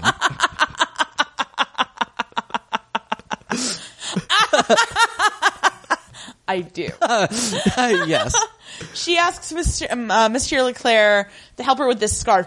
I'm going to call bullshit here because I liked the scarf that she originally had, and he says he thinks it's the wrong color. right. And I just disagree. Well, he had to change something about the scarf in order to continue the conversation. Well, but he was getting ready to leave, and Mm-hmm. she, you know, she told him last episode that he needed to be patient. Mm-hmm. But she, uh, she, she does it. Yeah. she initiates a kiss, she is out of patience, and, she, she says she wasn't sure if she, she did that right, and then he is very sexy and Yeah. cute, and is like, oh, let's do it, let's do it again, yeah. uh, and it's one of the sexiest things I've ever seen. it, it it's pretty great. it's super sexy. Yeah, and this is actually I, you you had commented actually during the scene with Lady May and Fat Thomas, but it's just such a nice contrast to Downton Abbey where everybody has ice water in their veins. That's true. yeah, That's like, very true. Mm-hmm. there's real sexual chemistry all over this damn show. Yeah, it is. Uh, it's hot. yeah. Uh, back at the Selfridges, Rosalie is quite anxious about her upcoming soiree. She's crying and saying, I look like Kirsten Dunst. Why, Mama? Why? She s- started calling her mother Mama and not Ma. Yeah. But she still calls Harry Pa. that's true. I'm like, can you just please be consistent with how you're putting on airs? No, that's how you can tell they're put on. But uh, her mother, you know, tries to talk her down and insists she doesn't need, you know, her parents to go with her and she'll be fine. Mm-hmm. And downstairs, Lois has come in to see Harry, who is sitting looking very distraught. yeah, he's actually. just like sitting and smoking with his head in his hands, which is just odd. And she comes in and says, uh, hey son, uh, I lied to you about your father. And he's like, ma, seriously? Right. Like, are we really talking about this now? I know. Yeah. Like, I've always known. uh, she, you know, Yeah, and it, it's just, it's like, oh my God, it's like way too late. Yeah. To even, and, it, and that's essentially his attitude. He's like, whatever. Yeah. He's Yeah, yeah, like, yeah. look, it's fine. I've made my peace with it, and it, But- yeah, He's also uh, he is when she leaves. You see that the reason he was sad, he was looking at you know his father's photographs, and I'm like, you need to like get over it, dude. Mm-hmm. Yeah. like if you say you're not going to dwell on the past, how about if you don't dwell on the past? good plan. But his his reverie is interrupted by Fraser, who informs him that Lady May has arrived. I was smiling a little extra for the presence of Lady Loxley. Uh huh. Mm-hmm. yes, She's just light whoring all over the place. she is. Uh, she has arrived uh, partly with a warning for Harry that now that they're going public, this will mean his family is in the public as well, which is I'm not. I don't know why this stock offering makes his family more public. I can Then- understand from like a press perspective I suppose, and that you know the family is going to be under more scrutiny and if they're trying to project the image of a family store Mm-hmm. and you know this ellen love business gets trudged up or rosalie runs off with some asshole right? like that would make sense Yeah, but yeah. yeah, it's strange Yeah. But uh, she's also brought a fan Mm-hmm. uh, for Rosalie. it's very cute It is very cute. because rosalie is wearing a tiara for all of our tiara loving fashion backwards fans out there Yeah. Mm-hmm. and she actually does look very very nice her, they actually kicked up her hairdressing a notch Yeah, yeah, for this one yeah. And uh, one thing I noticed in this scene is that the young actress who plays Rosalie, and I feel like maybe I said this before, but her speech patterns sound so similar to Frances O'Connor's. Yeah. Mm-hmm. And I feel like maybe they've done that intentionally. And if so, why didn't they put that level of effort into, you know, making sure their anachronisms weren't horrible? Right. So Rosalie goes off with Lady May to the soiree, and then you know it turns once again into a wacky family sitcom. Right. Where you know Mr. Selfridge is like, "Oh, I can't sleep. My daughter's out with men." Yeah. And running around the stairs, and Frances O'Connor is like, "You're driving me crazy. no, really, you're driving me crazy. I can't do this anymore." Yeah. So And that's it. Ends very abruptly. it does end very abruptly. Yeah. Again, an odd episode. This one. Yeah. Tonally, this, I think, tonally, this one is worse than the next one. I think that. Yeah. I think. I that's think true. that's true. Yeah. Speaking of the next one, that's right. Here we go. we see uh, Harry flitting around the Yes. Selfridge Manor, In a state. uh, reminding Fraser that FW likes his mutton well done, which Yeah. is ridiculous because no one likes mutton, no way. Well, he likes it very so well done that you can't tell you're eating mutton. Okay, so he likes it so well done that it seems like you're actually eating boot leather, not mutton. Takes me back to my time in the war. yeah, he also says that to make sure that all the other staff have been told, which the other we've never seen the other staff, but you know. Yeah, where's that, you know, opium addled hairdresser? hard to say. but yes, they're they're having a guest for dinner. It is uh, F. W. Woolworth, or possibly F. Woolworth. I'm not sure if the W is a middle name or not. of the segregationist Woolworths. Oh, Well, isn't that where they did the. oh, you're right. You're the sit right. in at yeah, the Woolworths yeah, corner? Yeah. yeah. Uh, you know, not clear. So I guess we know what side of the war he fought on. yeah. But he is in town. Uh, he is, you know, he's he's he's a rival for Harry. That's that's what we've got here. yeah, although they're also friends, and it's not entirely clear. The the relationship to me feels like Harry worked for him. Yeah, except that later it seems like he has no idea what his business model is. right. So it's just like they came up together or Yeah, that's- something. yeah, it's- that's basically But what also Woolworth is supposed to be much older than him and it's It's very poorly set up. Yeah, but yeah. what but a I sh- mean, I mean, you get a sense of it. It's just it's always a bit ambiguous. But it, it wasn't. I mean, I wasn't. It didn't take me out. Mm-hmm. it of wasn't bother. Yeah, it's yeah. only bothersome in the sense that I am now actually thinking about it. Right. So maybe don't do that. right. Um. So FW and his wife, who has a name, Yeah, Fanny or something. something like that. Uh, they come to the door and the kids run down uh and like clearly rehearsed you Oh, know i right. expect you know harry to say damn it kids now you don't get to sing so long farewell you know gordon's supposed to go on the top step he's my son and heir yeah, but they're they're doing their see no evil, hear no evil, speak no evil bit on the stairs. beatrice is trailing just brimstone everywhere she goes yeah, she's just the evil. So FW and his wife come in and they're having dinner with uh, the Selfridges, Mm-hmm. Lois, and also Rosalie, who's allowed to do grown up stuff now. yes, Uh, she sits at the big kids' table.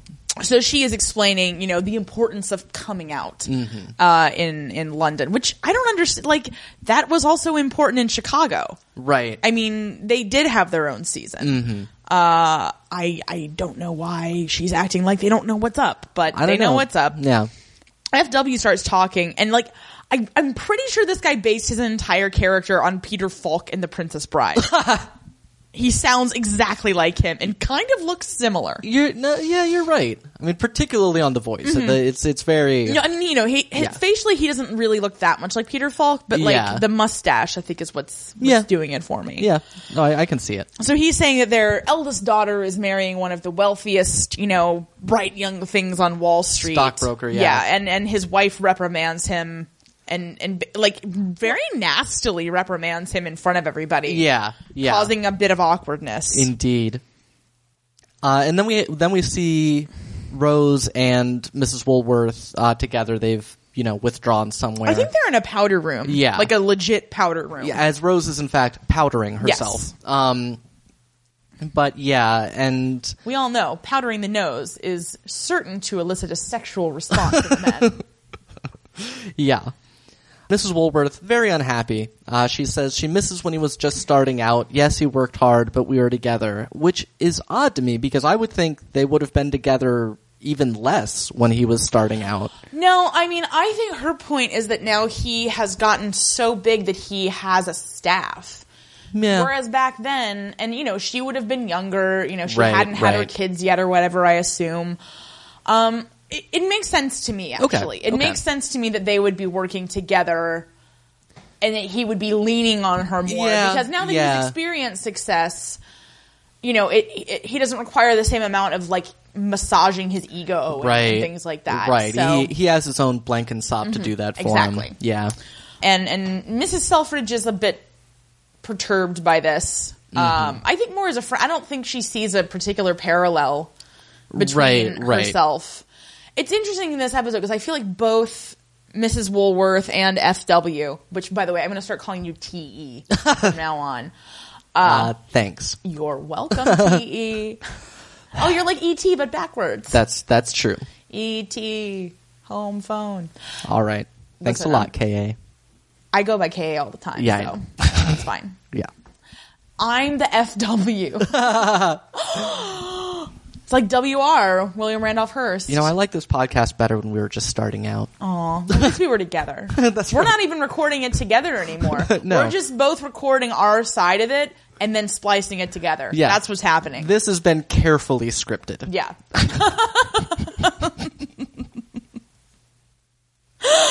um, but both of the Woolworths kind of try to draw these parallels Right. like they are explicitly telling Harry and Rose, like you're, you know, you're just like me, Poindexter. Yeah. But Harry and Rose are both kind of like, no, yeah. because they're not. They're not. They they have a very flawed relationship. Right. Uh, If we've seen nothing else, yeah. we can say this with confidence. But again, and you saw it in the last episode, there is still that affection between them, Right. That we saw in the very first episode, Right, Oh, right. and also they did it a whole bunch of times. They did. in the previous episode. They did. very. Since Harry couldn't sleep anyway. They were like, woo. Yeah. It was it was a sex party. Uh, downstairs in the man room, Harry and FW, Man cave, Tom. Man cave. If sure. you Uh, were a real man, you'd know. I, and I'm not. I am. I don't even have childbearing years. Uh,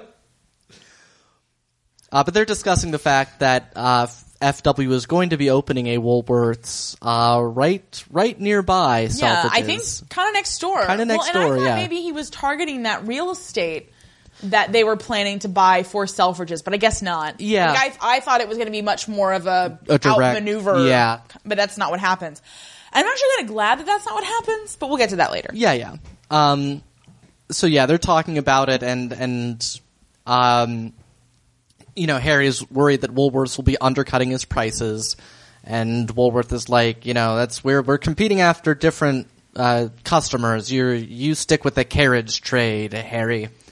And, uh, An eyeliner pops out of the fireplace and says, "Julian." the carriage trade was my idea, you know. oh, very well. No, and this is something that bugs me just about retail in general. Mm-hmm. Because, as we all know, I have many years of experience in retail. Yeah. But, like, the fact that, you know, FW says, oh, you know, regular people can't shop at Selfridges. I'm like, why are you bothered by that? 'Cause, Yeah. You know, Harry's like offended. He's like, no, Selfridges is for everybody. I'm like, no, no, dude. It's super not. yeah. And I've worked at a couple of different luxury retailers. I've also worked at the cut rate retailer. Yeah. And they all try to approach business in the same way, which is that everybody from every walk of life wants to shop there, Mm-hmm. which I think is kind of stupid. Like I understand from a purely cap, but like everybody in capitalism always operates on the assumption that they can make 100% of the market share. Right, right. Which is just stupid and impossible Right. and it just really bugs and me. to one to an extent it's counterproductive because you know uh, duchesses don't want to shop at places that poor people might be no, in. exactly. And You know, poor that's- people can't shop places that duchesses might be, and B also don't want to. right right You know, like yeah there's a difference between Target and Walmart. right And you know, and I'm not casting aspersions on anybody for shopping at either place. Right. And I will say I think Walmart, you know, because Target now exists, Walmart kind of tried to uh, class itself up in a certain way. Mm-hmm. But again, they would do that in locations that it made sense for the clientele Right, that lived in the right. surrounding area. yeah And then, you know, when I used to work at Dress Barn, they had a credit card and they were constantly trying to get us to get people to open credit cards. I'm like, you don't understand. Mm-hmm. People who shop at Dress Barn don't want a credit card. Yeah. They are already in debt. Yeah. Like they don't need another thing to be in debt to. yeah that's that's why they're shopping for their dresses on a farm Yeah. that's yeah That's also why at Dress Barn the sizes are so like. Pro tip, everybody: if you want to feel really good about yourself, go shop at Dress Barn because their sizes, like their smallest size, is a size 4 Mm-hmm. and the size four there is like a size eight everywhere else. Mm-hmm. So feel really good about yourself. oh Uh, also, everything's made out of polyester, so like deal with that. all right yeah They do have some really nice business suits. okay Uh, that's what I have to say about Dress Barn and my time there. But anyway, so I am baffled as to why Harry's letting this get under his skin so much. And again, I think this is where, like, if we had a better sense of their history, yeah this is yeah. where it would be helpful because it's like, why? Because they said in the thing afterward that Woolworth is supposed to be older than him, but they looked pretty contemporaneous They did, to me. they did. Like I could see him being maybe ten years older, but it's like if his oldest daughter is just now getting married, they have to be within five years of each other. Yeah, yeah, agreed.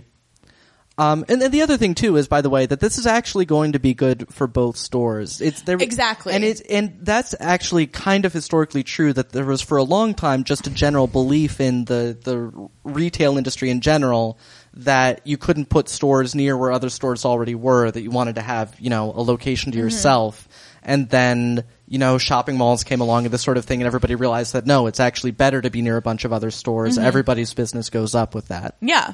But uh, yeah, Oh yeah, when he says about you've got the carriage trade. I felt like Harry wanted to say, and cars, the car trade. Just because I crashed one. That's right. What if car owners en masse were like, we're not shopping at Sainsbury's anymore? They clearly don't understand us. don't drink and drive. That's not true. People Yeah. drank and drove all the time. Yeah. Or why else would you have a car if not to get home from your drinking establishment?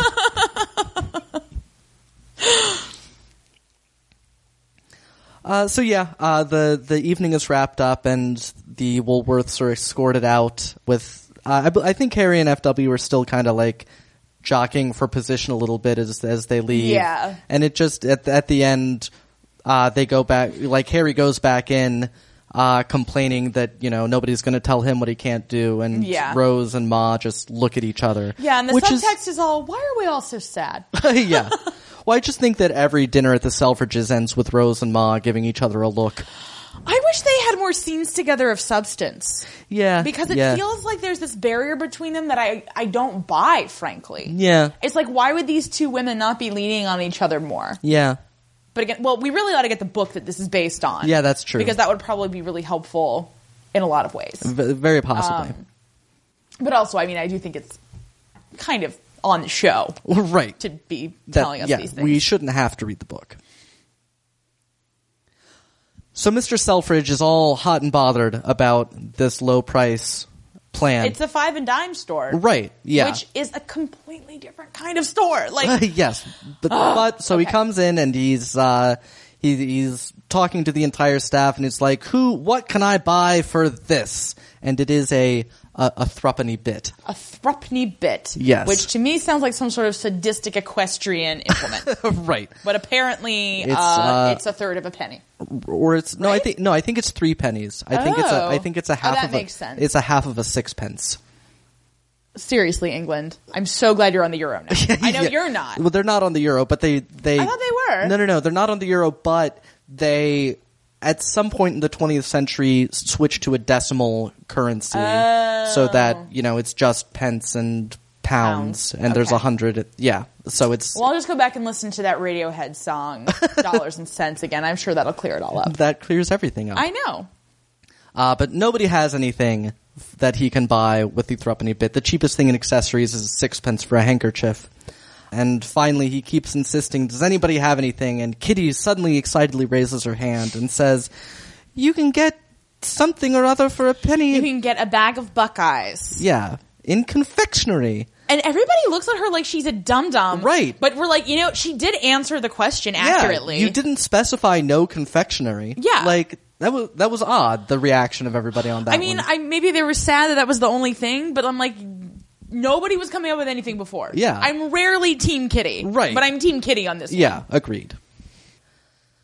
Uh, we then see Lady May and Rose and They're at the Selfridges sitting room because I recognize the furniture. ah, excellent. FYI. Yes.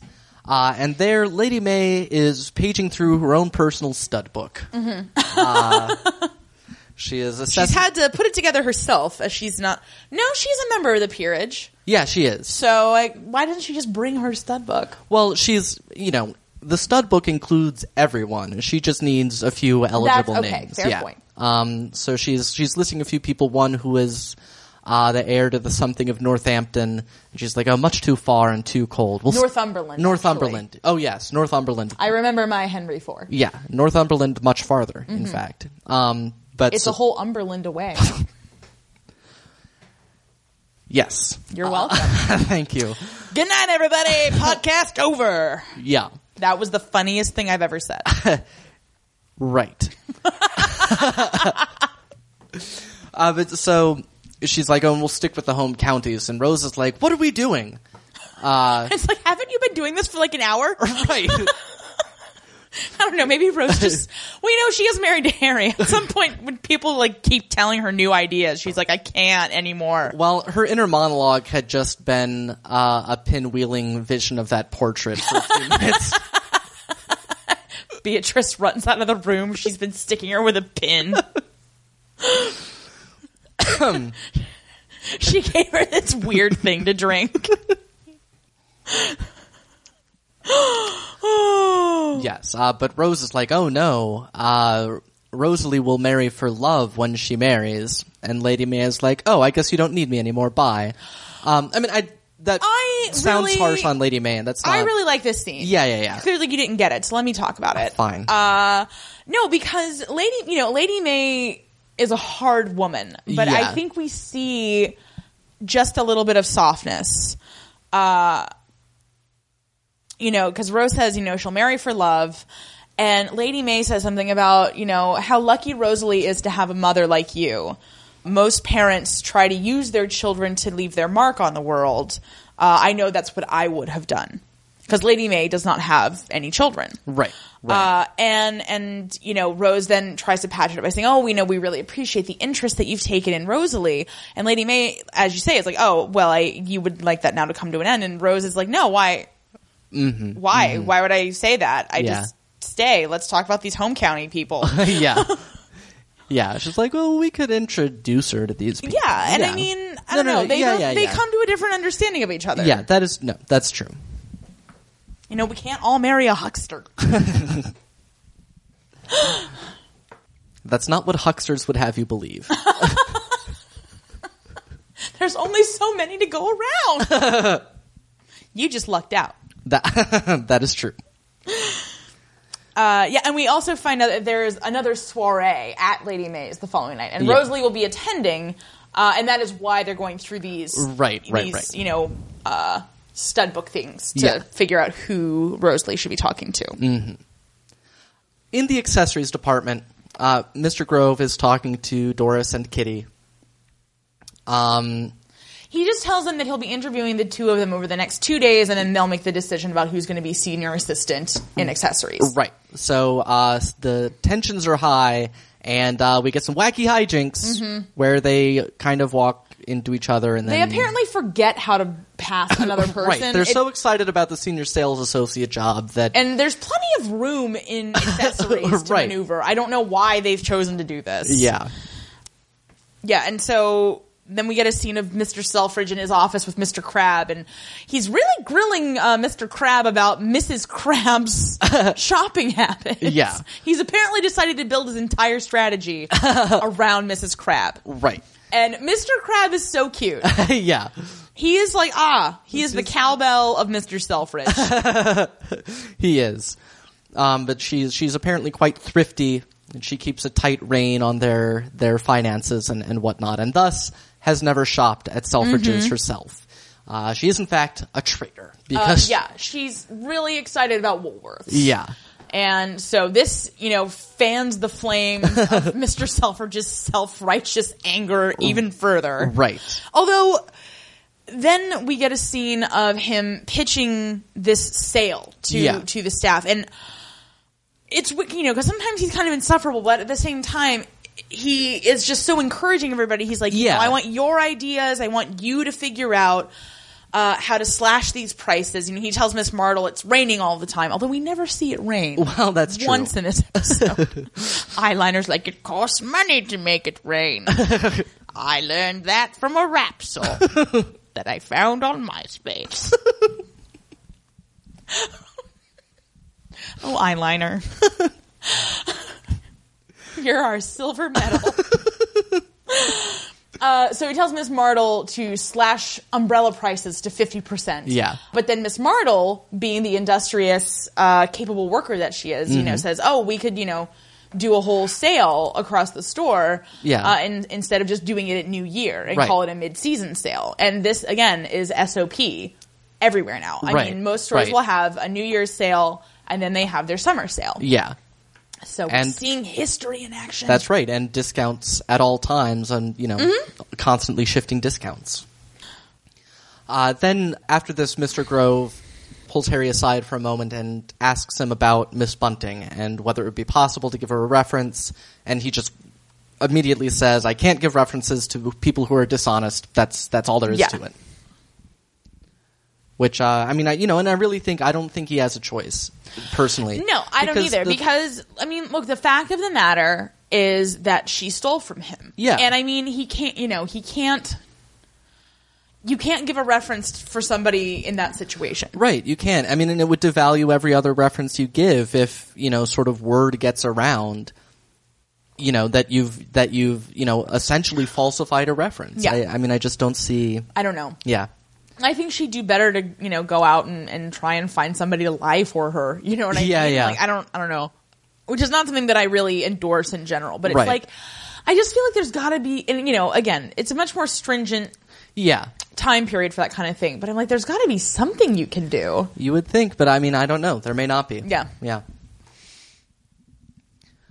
She Um, needs to go find uh, Ethel. yeah, yeah. That'll work out great. Yeah, well she could babysit Charlie That's true. and get paid with Ethel's whore money. it's perfect, I tell ya. Except it's ten years too early. right. There are a variety of problems there. then we have a scene which, in a moment of absent-mindedness, I say, "Oh, we see Ellen Love and what's his name with the nose." Tom's referring to Tony Travis. yes, uh, but they have arrived at the Palm Court. Um, they're together now, and Ellen Love, her sort of demeanor throughout the rest of this episode is is just a little odd to me. Like, and I don't mean that in a bad way necessarily, but she's sort of like mournful, I guess. In a No, she way. does seem really well. She did try to kill herself. Or Oh, at that's least true. Pretended to. Yeah. Yeah, because she's Well, and her- established this new life, but she doesn't seem like she doesn't seem particularly unhappy with it, but she doesn't but it's seem like you've also got to figure when you start a new life, you're not feeling very confident about it. Yeah, that's so, true. She's also changed her hair, and I'm not sure I like it. Yeah, yeah. I also don't understand how it works. right. Like, I'm like, wait, I saw your hair before. Yeah. Why? How, she's got like all these tiny, tiny ringlets now. yeah. I guess that's what uh serious act- serious actresses wear these days Interesting. apparently. Victor shows her to a table, but she would rather have the table in the middle. where she used to sit Right. with Mr. Selfridge and she says he can move her when Mr. Selfridge comes in on his morning round. Right. Which Victor, I feel that Mr. Perez and Victor have really dropped the ball on this one. Yeah, like you can just say no. Mm-hmm. You know, you're it's it's your restaurant. Like, yeah. Yeah. Uh, duh. Outside of Mr. Crow's office, we see Doris waiting in the hallway, and Kitty comes out and uh, discusses her just completed interview in a very kittyish way. She's like, oh, I thought he was going to give me the job straight on the spot. Oh, Kitty, I'm the Regina George of Edwardian England. And Doris is like, I'm clearly, like, she just reminds me of, like, Eeyore somehow. I don't know. Her face looks very, like, Yeah, horsey. The- Like, she's not no, no, unpretty, no. she- she's yeah, yeah. but she's just got this, like, big dumb face. Our apologies to Doris, uh, but she goes in for her interview, and Mr. Grove. Mr. Grove should have been a mortician. Is really his. you know calling in what? He life. looks exactly like a mortician. Yeah, and just He's got the bedside manner for it. yeah, and the sort of. Ugh, can you imagine how awful it must have been to be his invalid wife? Uh. Yeah. his wife had been trying to die for 12 years and she just couldn't do it. Yeah.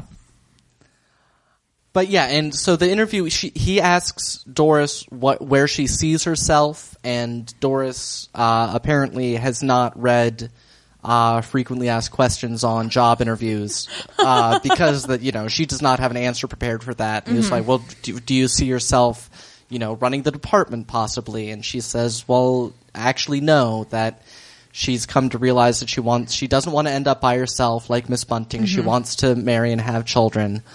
Uh, and Mr. Grove is uh, well, it's always hard to tell with Mr. Grove because his facial expressions are almost always very like muted. Mm-hmm. Uh, but he he has like a little ghost of a smile on his face as the interview ends, um, and it's it's a bit odd. Yeah, it is very strange. Yeah.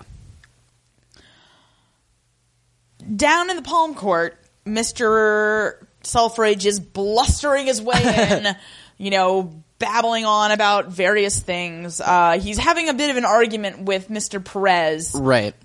about the sale and, and adjusting the menu. Because Mm-hmm. Tony, Victor, Fat Thomas, Jesus, because that's the worst part. There is a character named Tony. Yeah, I know. Who He's- actually he's looks- in the room. He looks like a slightly more attractive version of George Towler. Like it's just this horrible triangle of awfulness. yeah. So uh, Fat Thomas goes up and says, "Oh, you know, I've got cool. I've got ideas." And you know, Mr. Perez is like, "Shut up." That's pretty much it. Yeah. Mr. Selfridge goes. He goes in to the palm court, and oh dear, who should it be but Ellen Love and Tony Travers? Yeah. So guess what Ellen Love does? She stands up and goes, Harry, and then she's like, Mr. Selfridge. I'm like, why are you doing this? Yeah. I just I don't know what they think they're accomplishing. I don't either. Yeah. So he, you know, he tries to play nice. He and that- actually, this is actually a fine bit of acting on Jeremy Piven's part because he, Yeah. says, he says, "How are you? I heard you had," uh and he's going to be like, "Oh, I heard you had a suicide attempt." Oh, And her right. face is like, "Bra, don't go there." And he's like, "Oh shit, I heard you left the Gaiety." And Yeah. She's like, "Oh yeah." I'm- Well, she says, "Oh, that seems so long ago." and I'm like, "It's been like a week. I've taken so many new drugs since then. What's this new one called? Heroin? no, and when he greets them, he's, you know, oh, Miss Love, Travers. He's like, he's like Tra- Tony Travers is like his new man. yeah. Travers. Hello, Harry. so they have an awkward situation, and Yeah. then finally they leave. You know, she's saying, oh, even though I'm no longer the spirit of the store, I'm like, you know that nobody ever believed that, right? Yeah. Like, nobody. Yeah. And also, what? How can you be the spirit of anything? It doesn't make any sense. It doesn't. No. uh, so they leave, and Mr. Perez comes up to Mr. Selfridge, and Mr. Selfridge is like, "Oh, if they ever come in here again, you need to tell me because I don't want to bump into them." And Yeah. I'm like, again, Mr. Perez, you are the worst pimp slash mater d. of all time." right. This falls under both of your job categories. no, oh, he's the worst. then we see Lady May uh, seductively eating a spoonful of ice cream. Yeah, this shot brought to you by Cinemax. I think you mean stars. so she's eating this ice cream, and uh, Fat Thomas is there with her explaining that, you know, he's made these very small portions of ice cream, and that, you know, when the party is getting hot and everyone's running out of things to say, you can bring them out and kind of make it an event. right, right. Uh, and she's like, okay, whatever. Maybe I'll think about it. And he's like, oh, and tell them the best confectionery chef in London made them, and I'll find a backer for my restaurant. And she's like, hold up. She's like, you're what? Huh? Who are you? Have you been here the whole time?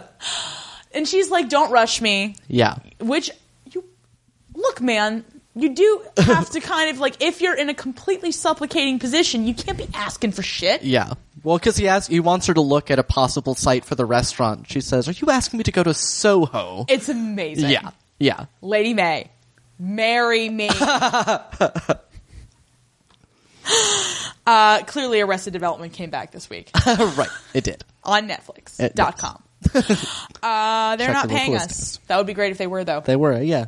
yeah, and so he's all butthurt. right. But, you know, to soothe his jangled nerves, she does tell him to instruct the kitchen about the ice cream. And, oh, be sure to let yourself out the back way. it wouldn't do to have you running into any of the guests. Right. And he gets all bristly. And I'm like, dude, you're the help Yeah, on a variety of levels. yeah. Get used to it. No, man. Quit. Even when she's back in your restaurant, you're going to be the help. You'll Exactly. still be the help. Like, I don't think you understand how wealth and nobility work. right. yeah. We then oh my god. get another sexy shot of Agnes Towler putting on some lipstick and having a sexual response. Uh, she does look like she had a little mini gasm. Yeah. While she was doing it, she has amazing lips. Like I had a sexual reaction. I was like, Miss Towler, I didn't know you felt that way.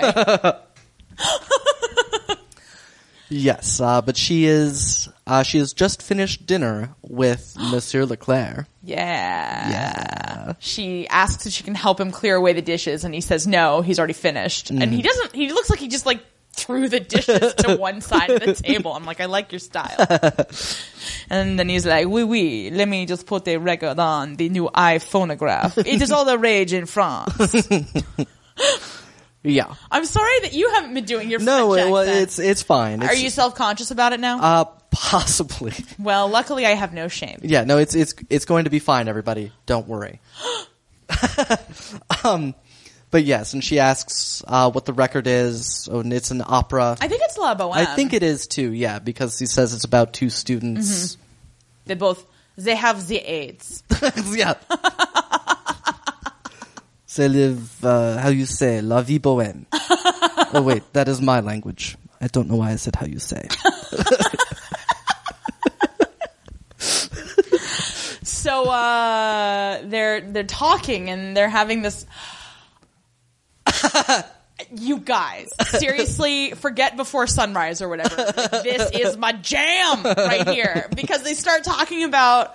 Uh, she says to him, "Oh, you know, you think of everything that you do is like a play or a story." And he's like, Yeah. "Design is all about story," which is kind of a revolutionary thing at this time and she says that someday she wants a job like his and he says oh you, you pretend to like me so that you can take my job and Yeah. she says you found me out and I'm like oh oh hey agnes Taylor starting to lob back Uh, yeah, gonna yeah. win the french open mouth kissing if you know what i'm saying Yes, I do.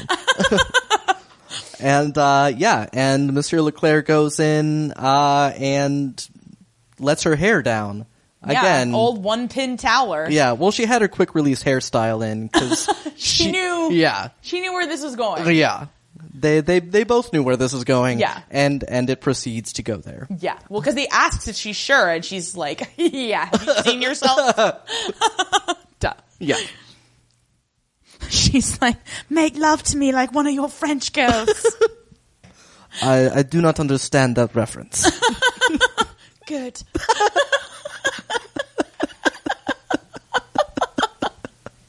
you can read more in my fan fiction, Old One Pin Towler meets Monsieur Leclerc. not a very alluring title, but Uh, it's a work in progress. what if it was just one pin towler? maybe it would be better. Uh, so we then see Lady May's soiree. Uh, it's- In full swing. That's right. Rosalie is introduced to a couple rich young dudes. Yeah, and we had a real serious disagreement. Yeah. I thought the one on the left was super hot. Yeah. And you thought the one on the right was super hot. Yeah. Oh, I mean, I just thought. I, I mean, I thought the one on the right was clearly more attractive, and you disagreed. Uh, So, uh, because you're wrong. well, cousins. cousins, did you find one of those brothers more attractive than the other one? If so, we'd like to hear your story. Yeah, we actually would in this case. Yeah. we should do a survey on the Facebook page. yeah, yeah. Uh, yeah, and they offer to get Rosalie some champagne, causing Mr. Selfridge to go, "Ch- champagne! it's like, what did you think was going to happen, bitch? It's a soiree. Yeah. Soiree equals champagne. Haven't you seen The Great Gatsby? I don't understand your reference. Oh, Harry, it's a novel that hasn't been written yet. You can read all about that in my fan fiction, The Condescending Rosalie Selfridge. Yeah, well, and then we cut to later in the soiree where Mr. Selfridge and Mr. Woolworth are having a talking like this contest. Oh, so he is Jack Donaghy. yes. Yeah. No, but they are they are in they are like surrounded by a circle of of other men and uh sort of sniping at each other about the upcoming well, because he he uh, you know Mr. Selfridge tells him that he's got his sale that's starting the day before Woolworths is going to open, and uh, Woolworth is telling him that he doesn't know what he's doing, and he's not gonna you know he, he's like you know you got to drive down the cost of your suppliers, drive down the the, the prices, and uh, uh, big stock, fast turnover, low profit margins. It's not magic, but you've got to be experienced to do it right. But that's, again, not even what he's trying to do. well, indeed. you know, he's trying to create the illusion that people who can't afford to shop at Selfridges can, in fact, afford to shop there. Right.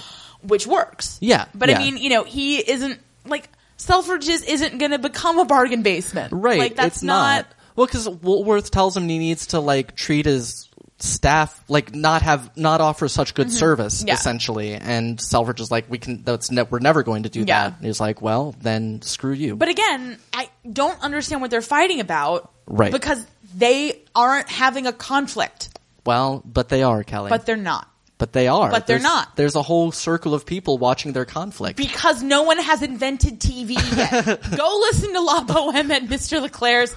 Don't do that. Yeah, don't. Don't interrupt them. No. I swear to God. they kind of come to a conclusion of their argument. right. And it turns out uh, Rose comes up and she's asking where I wish I could remember her name. Yeah. I feel like it's Nancy, but maybe not. It might not be. I don't know. Um, so she asks where Mrs. Woolworth is, and uh, Mr. Woolworth says she's not feeling tip top, so he needs to go get Yeah. back to her. She she keeps trying to kill herself for some reason. not sure why. So then Rose excuses herself and says she's going to go check on on Rosalie, Mm-hmm. and Mr. Selfridge is like, "Good idea, Sh- sh- sh- champagne." I so she wanders back into the billiards room where Rosalie is laughing and talking with a young man. Again, these people are so poorly chaperoned. on this Yeah, they show. really are. She walks in, and uh, Rosalie is hanging out with who should it be but one Roddy the Rodent Temple. yeah. Dun dun dun. Oh my god. Yeah. Well, and you know, Rosalie introducing her and she's like, "Oh, right, because he he made that lovely painting of you." Is That painting is not lovely. that painting going to be in season 2? Oh my god. That's just it's the jaunty credits music. but it's just It's just that painting. with like fiery red eyes. they just keep zooming. Bop, bop, bop, bop, ba-da, ba-da, bop, bop, bop. Ugh. yeah, yes. It's just Beatrice laughing. that painting is so terrible. Oh, painting. Yeah. Almost as terrible as Roddy Temple, but Who is pretty. He's terrible. Like, He's it is so- unbelievable because we were like, oh, like, because you know, even like in like one of our last experience, you know, he's like, oh, your husband doesn't love you the way that I do. yeah, Like, yeah. which is kind of you know you can at least empathize with that. You Yeah. can, like you know you fell in love with her. Yeah, maybe yeah. he was a little petulant, but like not that big of a deal.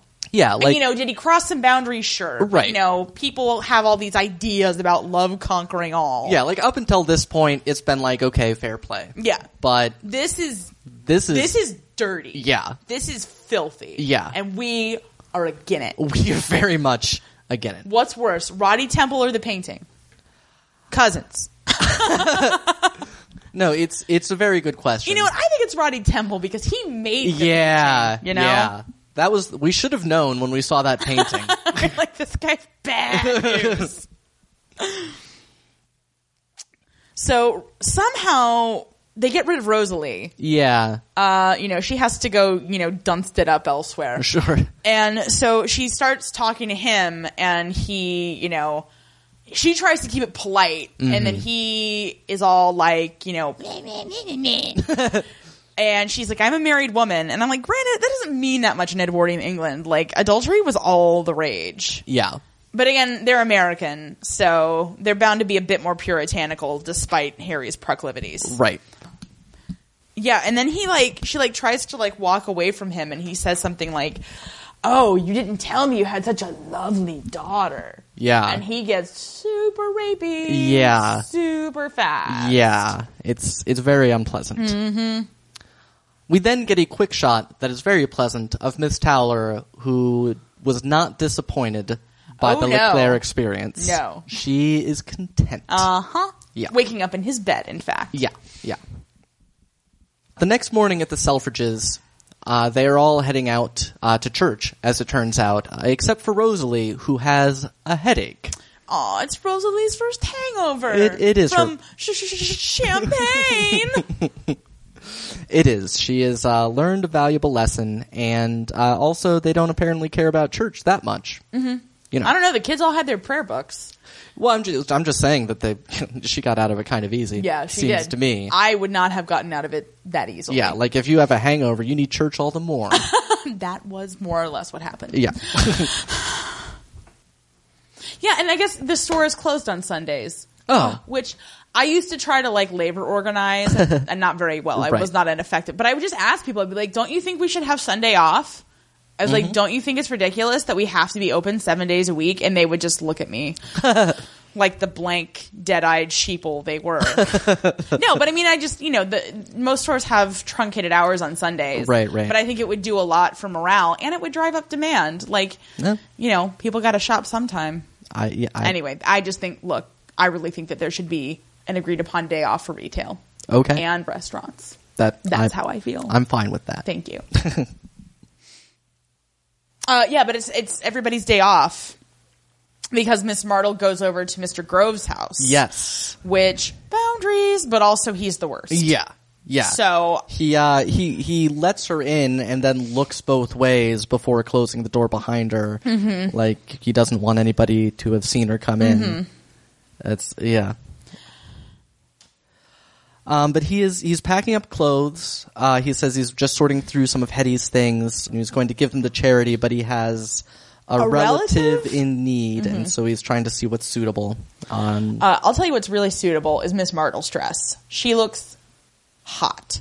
okay, I didn't happen to notice Oh, it. her but- dress, her dress, and uh, Rose's black number that looked like McGee's dress, and actually the dress that Mc, uh, not McGee, the the dress that Rose was wearing at the very top of this episode for dinner with the Woolworth. Like Mm-hmm. Yeah. Oh. those are my three favorite outfits that anybody wears. Okay.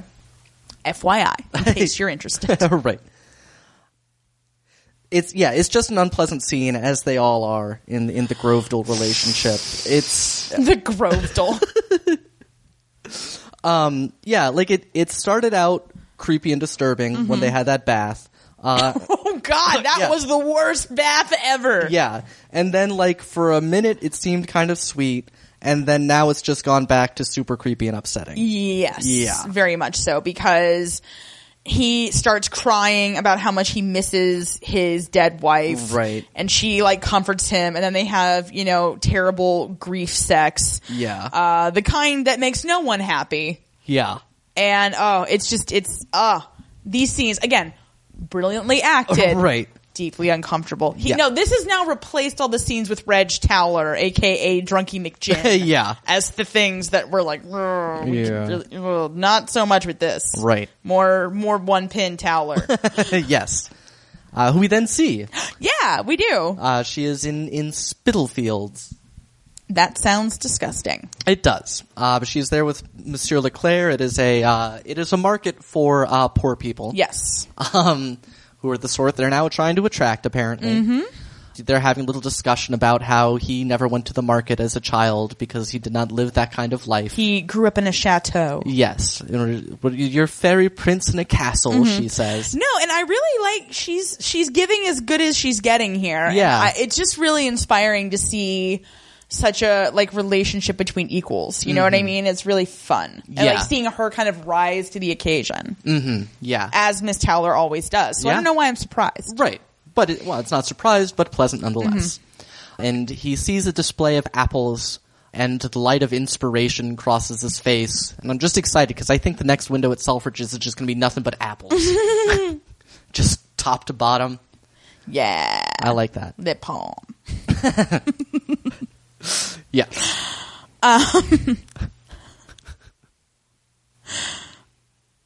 So uh, Fat Thomas is sitting on some steps, and Agnes comes down the steps. I guess they're near her house, but Mm-hmm. Right. she's got a bouquet of flowers, which I assume that Yeah. Monsieur Leclerc bought her. Right. uh, after he deflowered her, he wanted to. Reflower. yeah. uh, it's just polite. Yeah.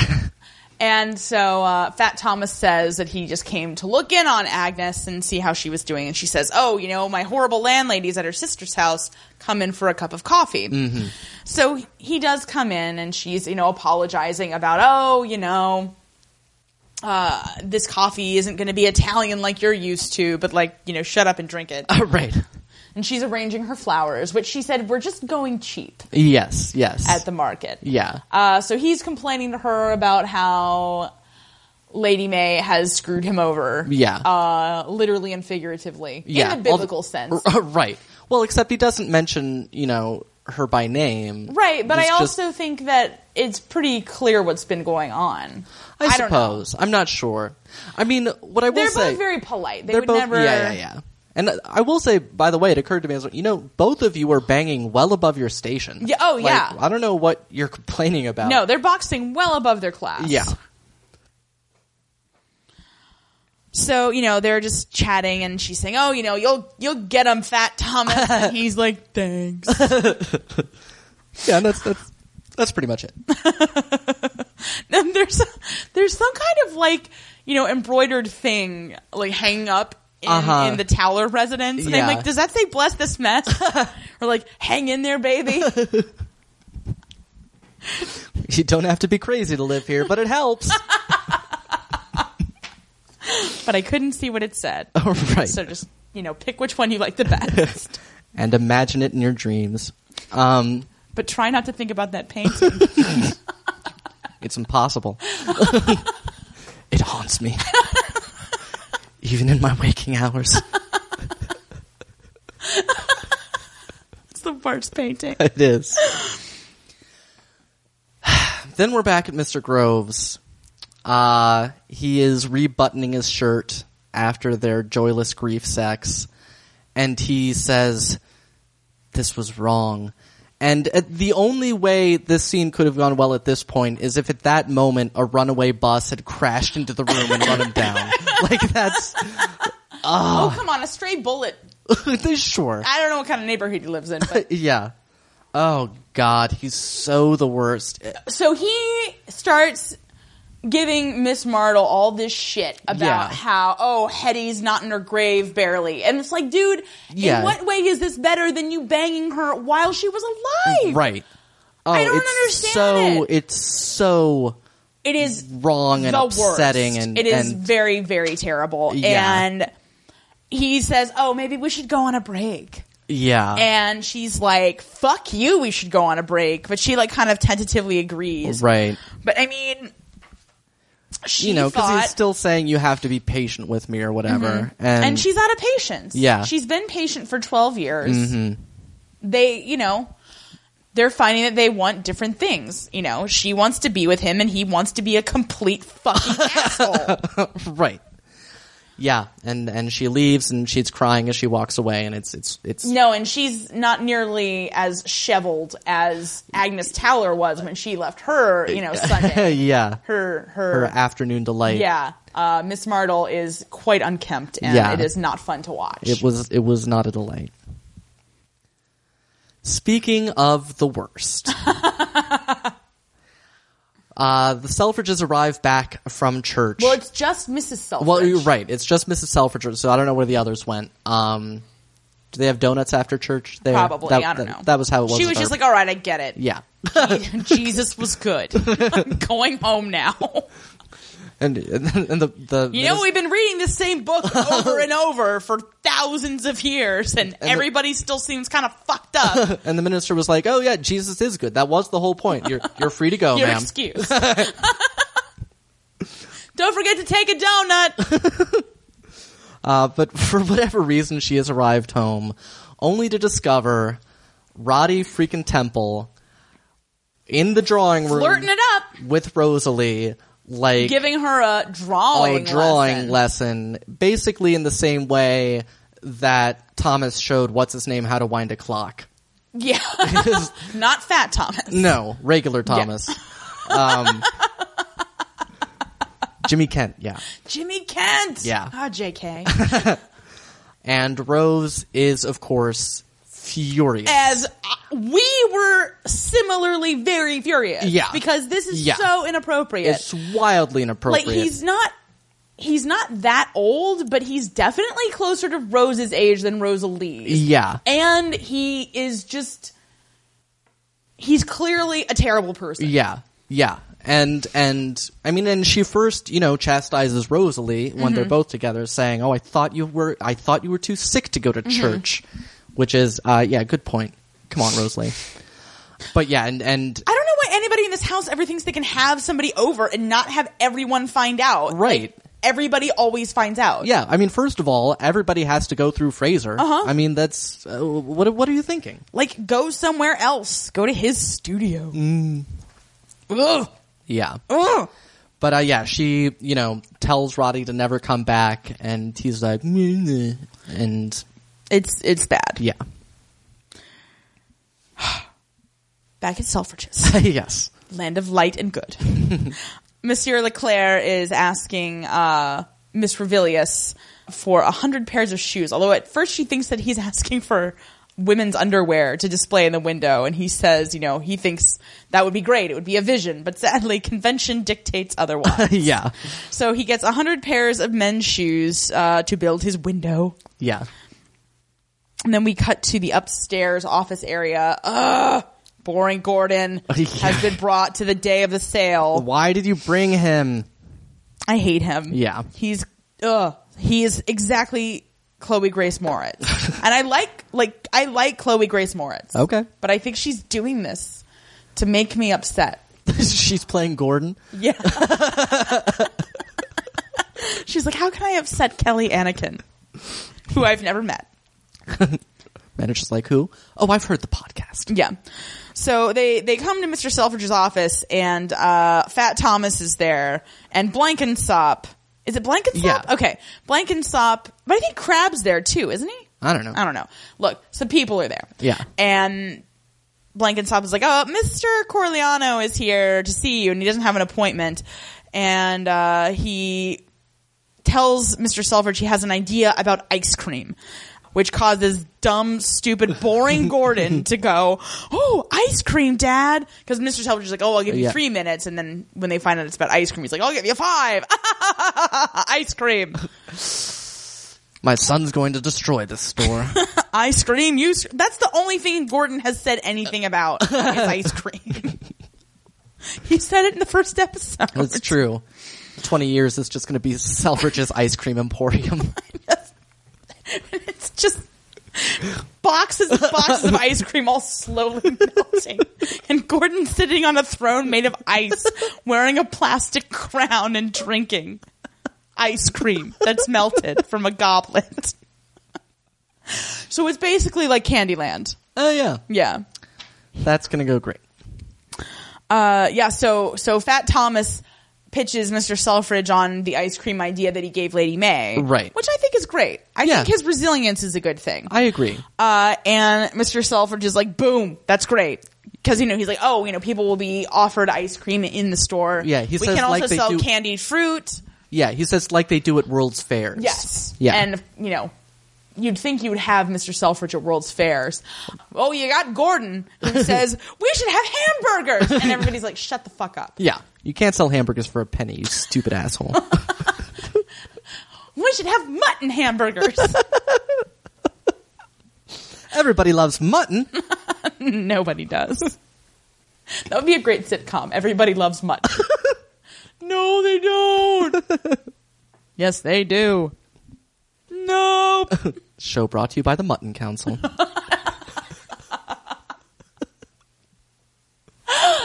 Gross. so Mr. Grove is telling Kitty and Doris that he has made a decision about the senior assistant position. Yes. And will they please send Miss Martle to his office because he'll tell her his decision. yes, and he also hands a bag of clothes to Dora saying, This is for that charity we spoke of. AKA Miss Bunting. Right. So it wasn't a relative at all.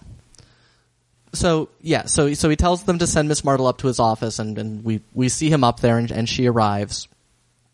Uh, and it's you know another unpleasant scene uh, where she Well, because he says he wants to give the position to Doris because she's like soft hearted. Right. And she's like, Kitty would be way better. She has drive and ambition. Yeah. And he's like, oh, she's so sharp and hard. And she's like, yeah, so she won't get taken advantage of. And then Yeah. it's like, boom, Yeah. to the mattresses. Like, what are we really talking about here? yeah well and, and so basically she says all right if you're not going to marry me then i get to choose who the senior sales associate is which isn't that much of a consolation prize It but- really is not. Yeah. But then Mr. Grove himself is not much of a prize. No. But she likes him. right She likes him. for He's whatever terrible, reason but she likes him. yeah Yeah. And so then they go downstairs to, you know, tell Doris and Kitty.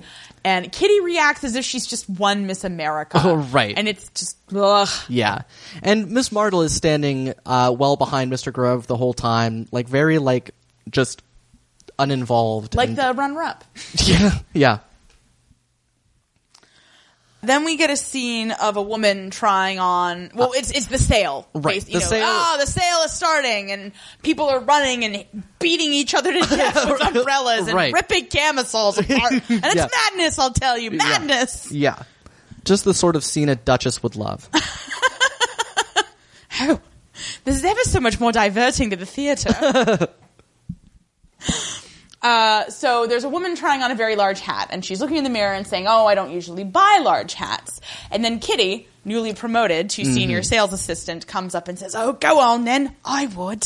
and actually, she's a very effective salesperson. Yeah. I I think Miss Martle was correct. Yeah. because Doris is just too stupid. yeah, yeah, you know. Can't argue with it. and then uh, come to find, you know, the people are buying the candies and the ice creams, and just everything's going Yeah. really well. Yeah. Everybody's happy. Very successful sale. Uh, Mr. Selfridge runs into Mr. Crab, who's walking with the big hatted woman. yes. Uh, and it turns out this is the long vaunted Mrs. Crab. And Yeah. I'm like, let's just change the name of the store to Mrs. Crabs and be done with it. Since she's clearly the only opinion that matters. uh, but she's actually behind her is some beleaguered looking person. Yeah. And I'm like, I'm not sure if that's your servant or the store's. Right. Just box, Box of- upon yeah. box. and, uh, she's saying, "Oh, you know, she she bought something from nearly every department, and oh, it is good to shop, isn't it?" And I'm like, "Why are you asking him? He owns the store and pays your husband's salary. Right. Of course, it's good to shop." yeah. Uh, but you know, they all laugh and they're like, "Ha ha ha! This was great." Yeah. Yeah. Yeah, and then we see the new window. It does look pretty snazzy, and which does and does have like hundreds of shoes. and hundreds of people are like looking at the window. Yeah, they've because, never s- again. Seriously, somebody invent TV. These people are going nuts. They've never seen so many shoes. They've just never seen shoes. they're all standing out there barefooted. Uh, but as they're doing that, Doris is fighting her way through the crowd, Mm-hmm. uh, where she meets up with Miss Bunting, and she, you know, has to tell Miss Bunting that Mister Selfridge wouldn't budge on the, the reference. Right. Here's these clothes. yeah. Uh, and then you know, Doris is like, "I have to go," and we get a very sad shot of Miss Bunting that also made us cry. Yeah, it's it's true. Yeah, we also see there's there's more shots of the sale. These these were kind of interweaved, and and we see at one point uh, uh, Fat Thomas, you know, watching the people eating his ice cream, you know, proudly, um, which you would think he would have to be in the Palm Court working. Since they said it was going to be really busy anyway, Right, uh, but I think i at Selfridges, if you come up with a clever idea, you get 15 minutes off to gaze at it. it's a good incentive program, that's actually. actually a good point. yeah, Mr. Crab comes into Mr. Selfridge's office and and shows him the takings from the day. He says Right. that uh, every department, I think, doubled or did I miss something? Uh, yeah, or had a I doubled or something like that. But also, we saw Mr. Woolworth come in during the sale. Oh, right, he did. Yeah. and Harry was like, "Oh, you made it," and he was like, uh, "You know, I just stopped in. Uh, we are delaying the opening because his wife is." Uh, she needs she needs a rest. You know her nerves. You know how she gets. Right. So she's clearly got a history of like anxiety and depression, which has been hinted at. Mm-hmm. Right, right. You know the whole thing, but it's like, oh, this is like a serious problem. and he gives him this whole little lecture about you know this is all great, but without family, it doesn't mean anything. and and Harry looks really confused, like, but I have a family, Right. And Right. a, and an evil portrait. I, I, I got it all. a dumb son, an evil portrait. What more could I ask for? My daughter's Satan, for God's sakes, Satan himself. You really think that he would have done better initially? Maybe Satan doesn't like him. it's possible. Satan's Satan's pulling for the crabs. It's like one day, Mrs. Crab, this will all be yours. we'll take Gordon down together. We'll rule Selfridges as Satan and Crab. Satan and Crab, a new sitcom. They're the original odd couple. I would watch that. Yeah. and so would people in Edwardian England. But so the point is that uh, Mr. Crab is eagerly telling him about all the you know exciting financial results of the sale, and is going to go enter it into the ledger. But uh, Mr. Selfridge is like, you know what? No, go home with Mrs. Crab. There'll be time for that later. Let's. you can see her surprises. yeah, Mr. Mr. Crab says she said something about an automatic nutcracker, that's right. what? yeah. No, No! Well, what does that even mean, automated? Like, it goes around and finds nuts itself? Yeah, it's like a Roomba. What? I didn't think that Nutcracker technology had that much farther to advance. I Uh, don't- well, Tom, they didn't have TV. Let's- It was like the sham wow. Let's all gather around and watch our automated Nutcracker.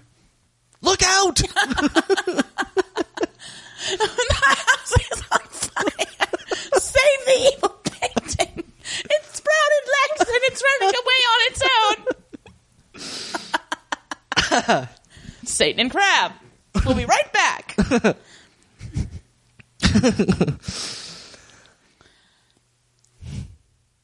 Back at the Selfridges. Oh my god. yeah. Girl, I am not prepared for this, but let's talk about it anyway. Well, uh, yeah. Because guess who's back but Roddy Temple? And he is there- Roddy the rodent temple. That's right. Is there with all of these Selfridge children?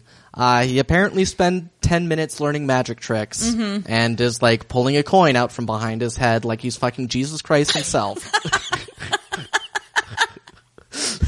when the pastor said Jesus was good, he didn't mean you, Roddy Temple. yeah. Uh, and so, of course, uh, Rose again, furious as she should be. Uh, and I just like, and Roddy's like, you can't keep me away. You won't tell your husband all this stuff. I just don't. e- What's your end game at this point? Like, what do you think? Because it seems like he's so mad at her. Like, why would you even want to have sex? Yeah, like what? Like you're not going to end up married to her. Like that's not going to happen. Yeah, you're a painter. Yeah. like, does he want to just like sex up Rosalie as revenge? Like, it's just terrible. Yeah, it's really terrible. No, and she's like, "Get out of here," and he's like, "No."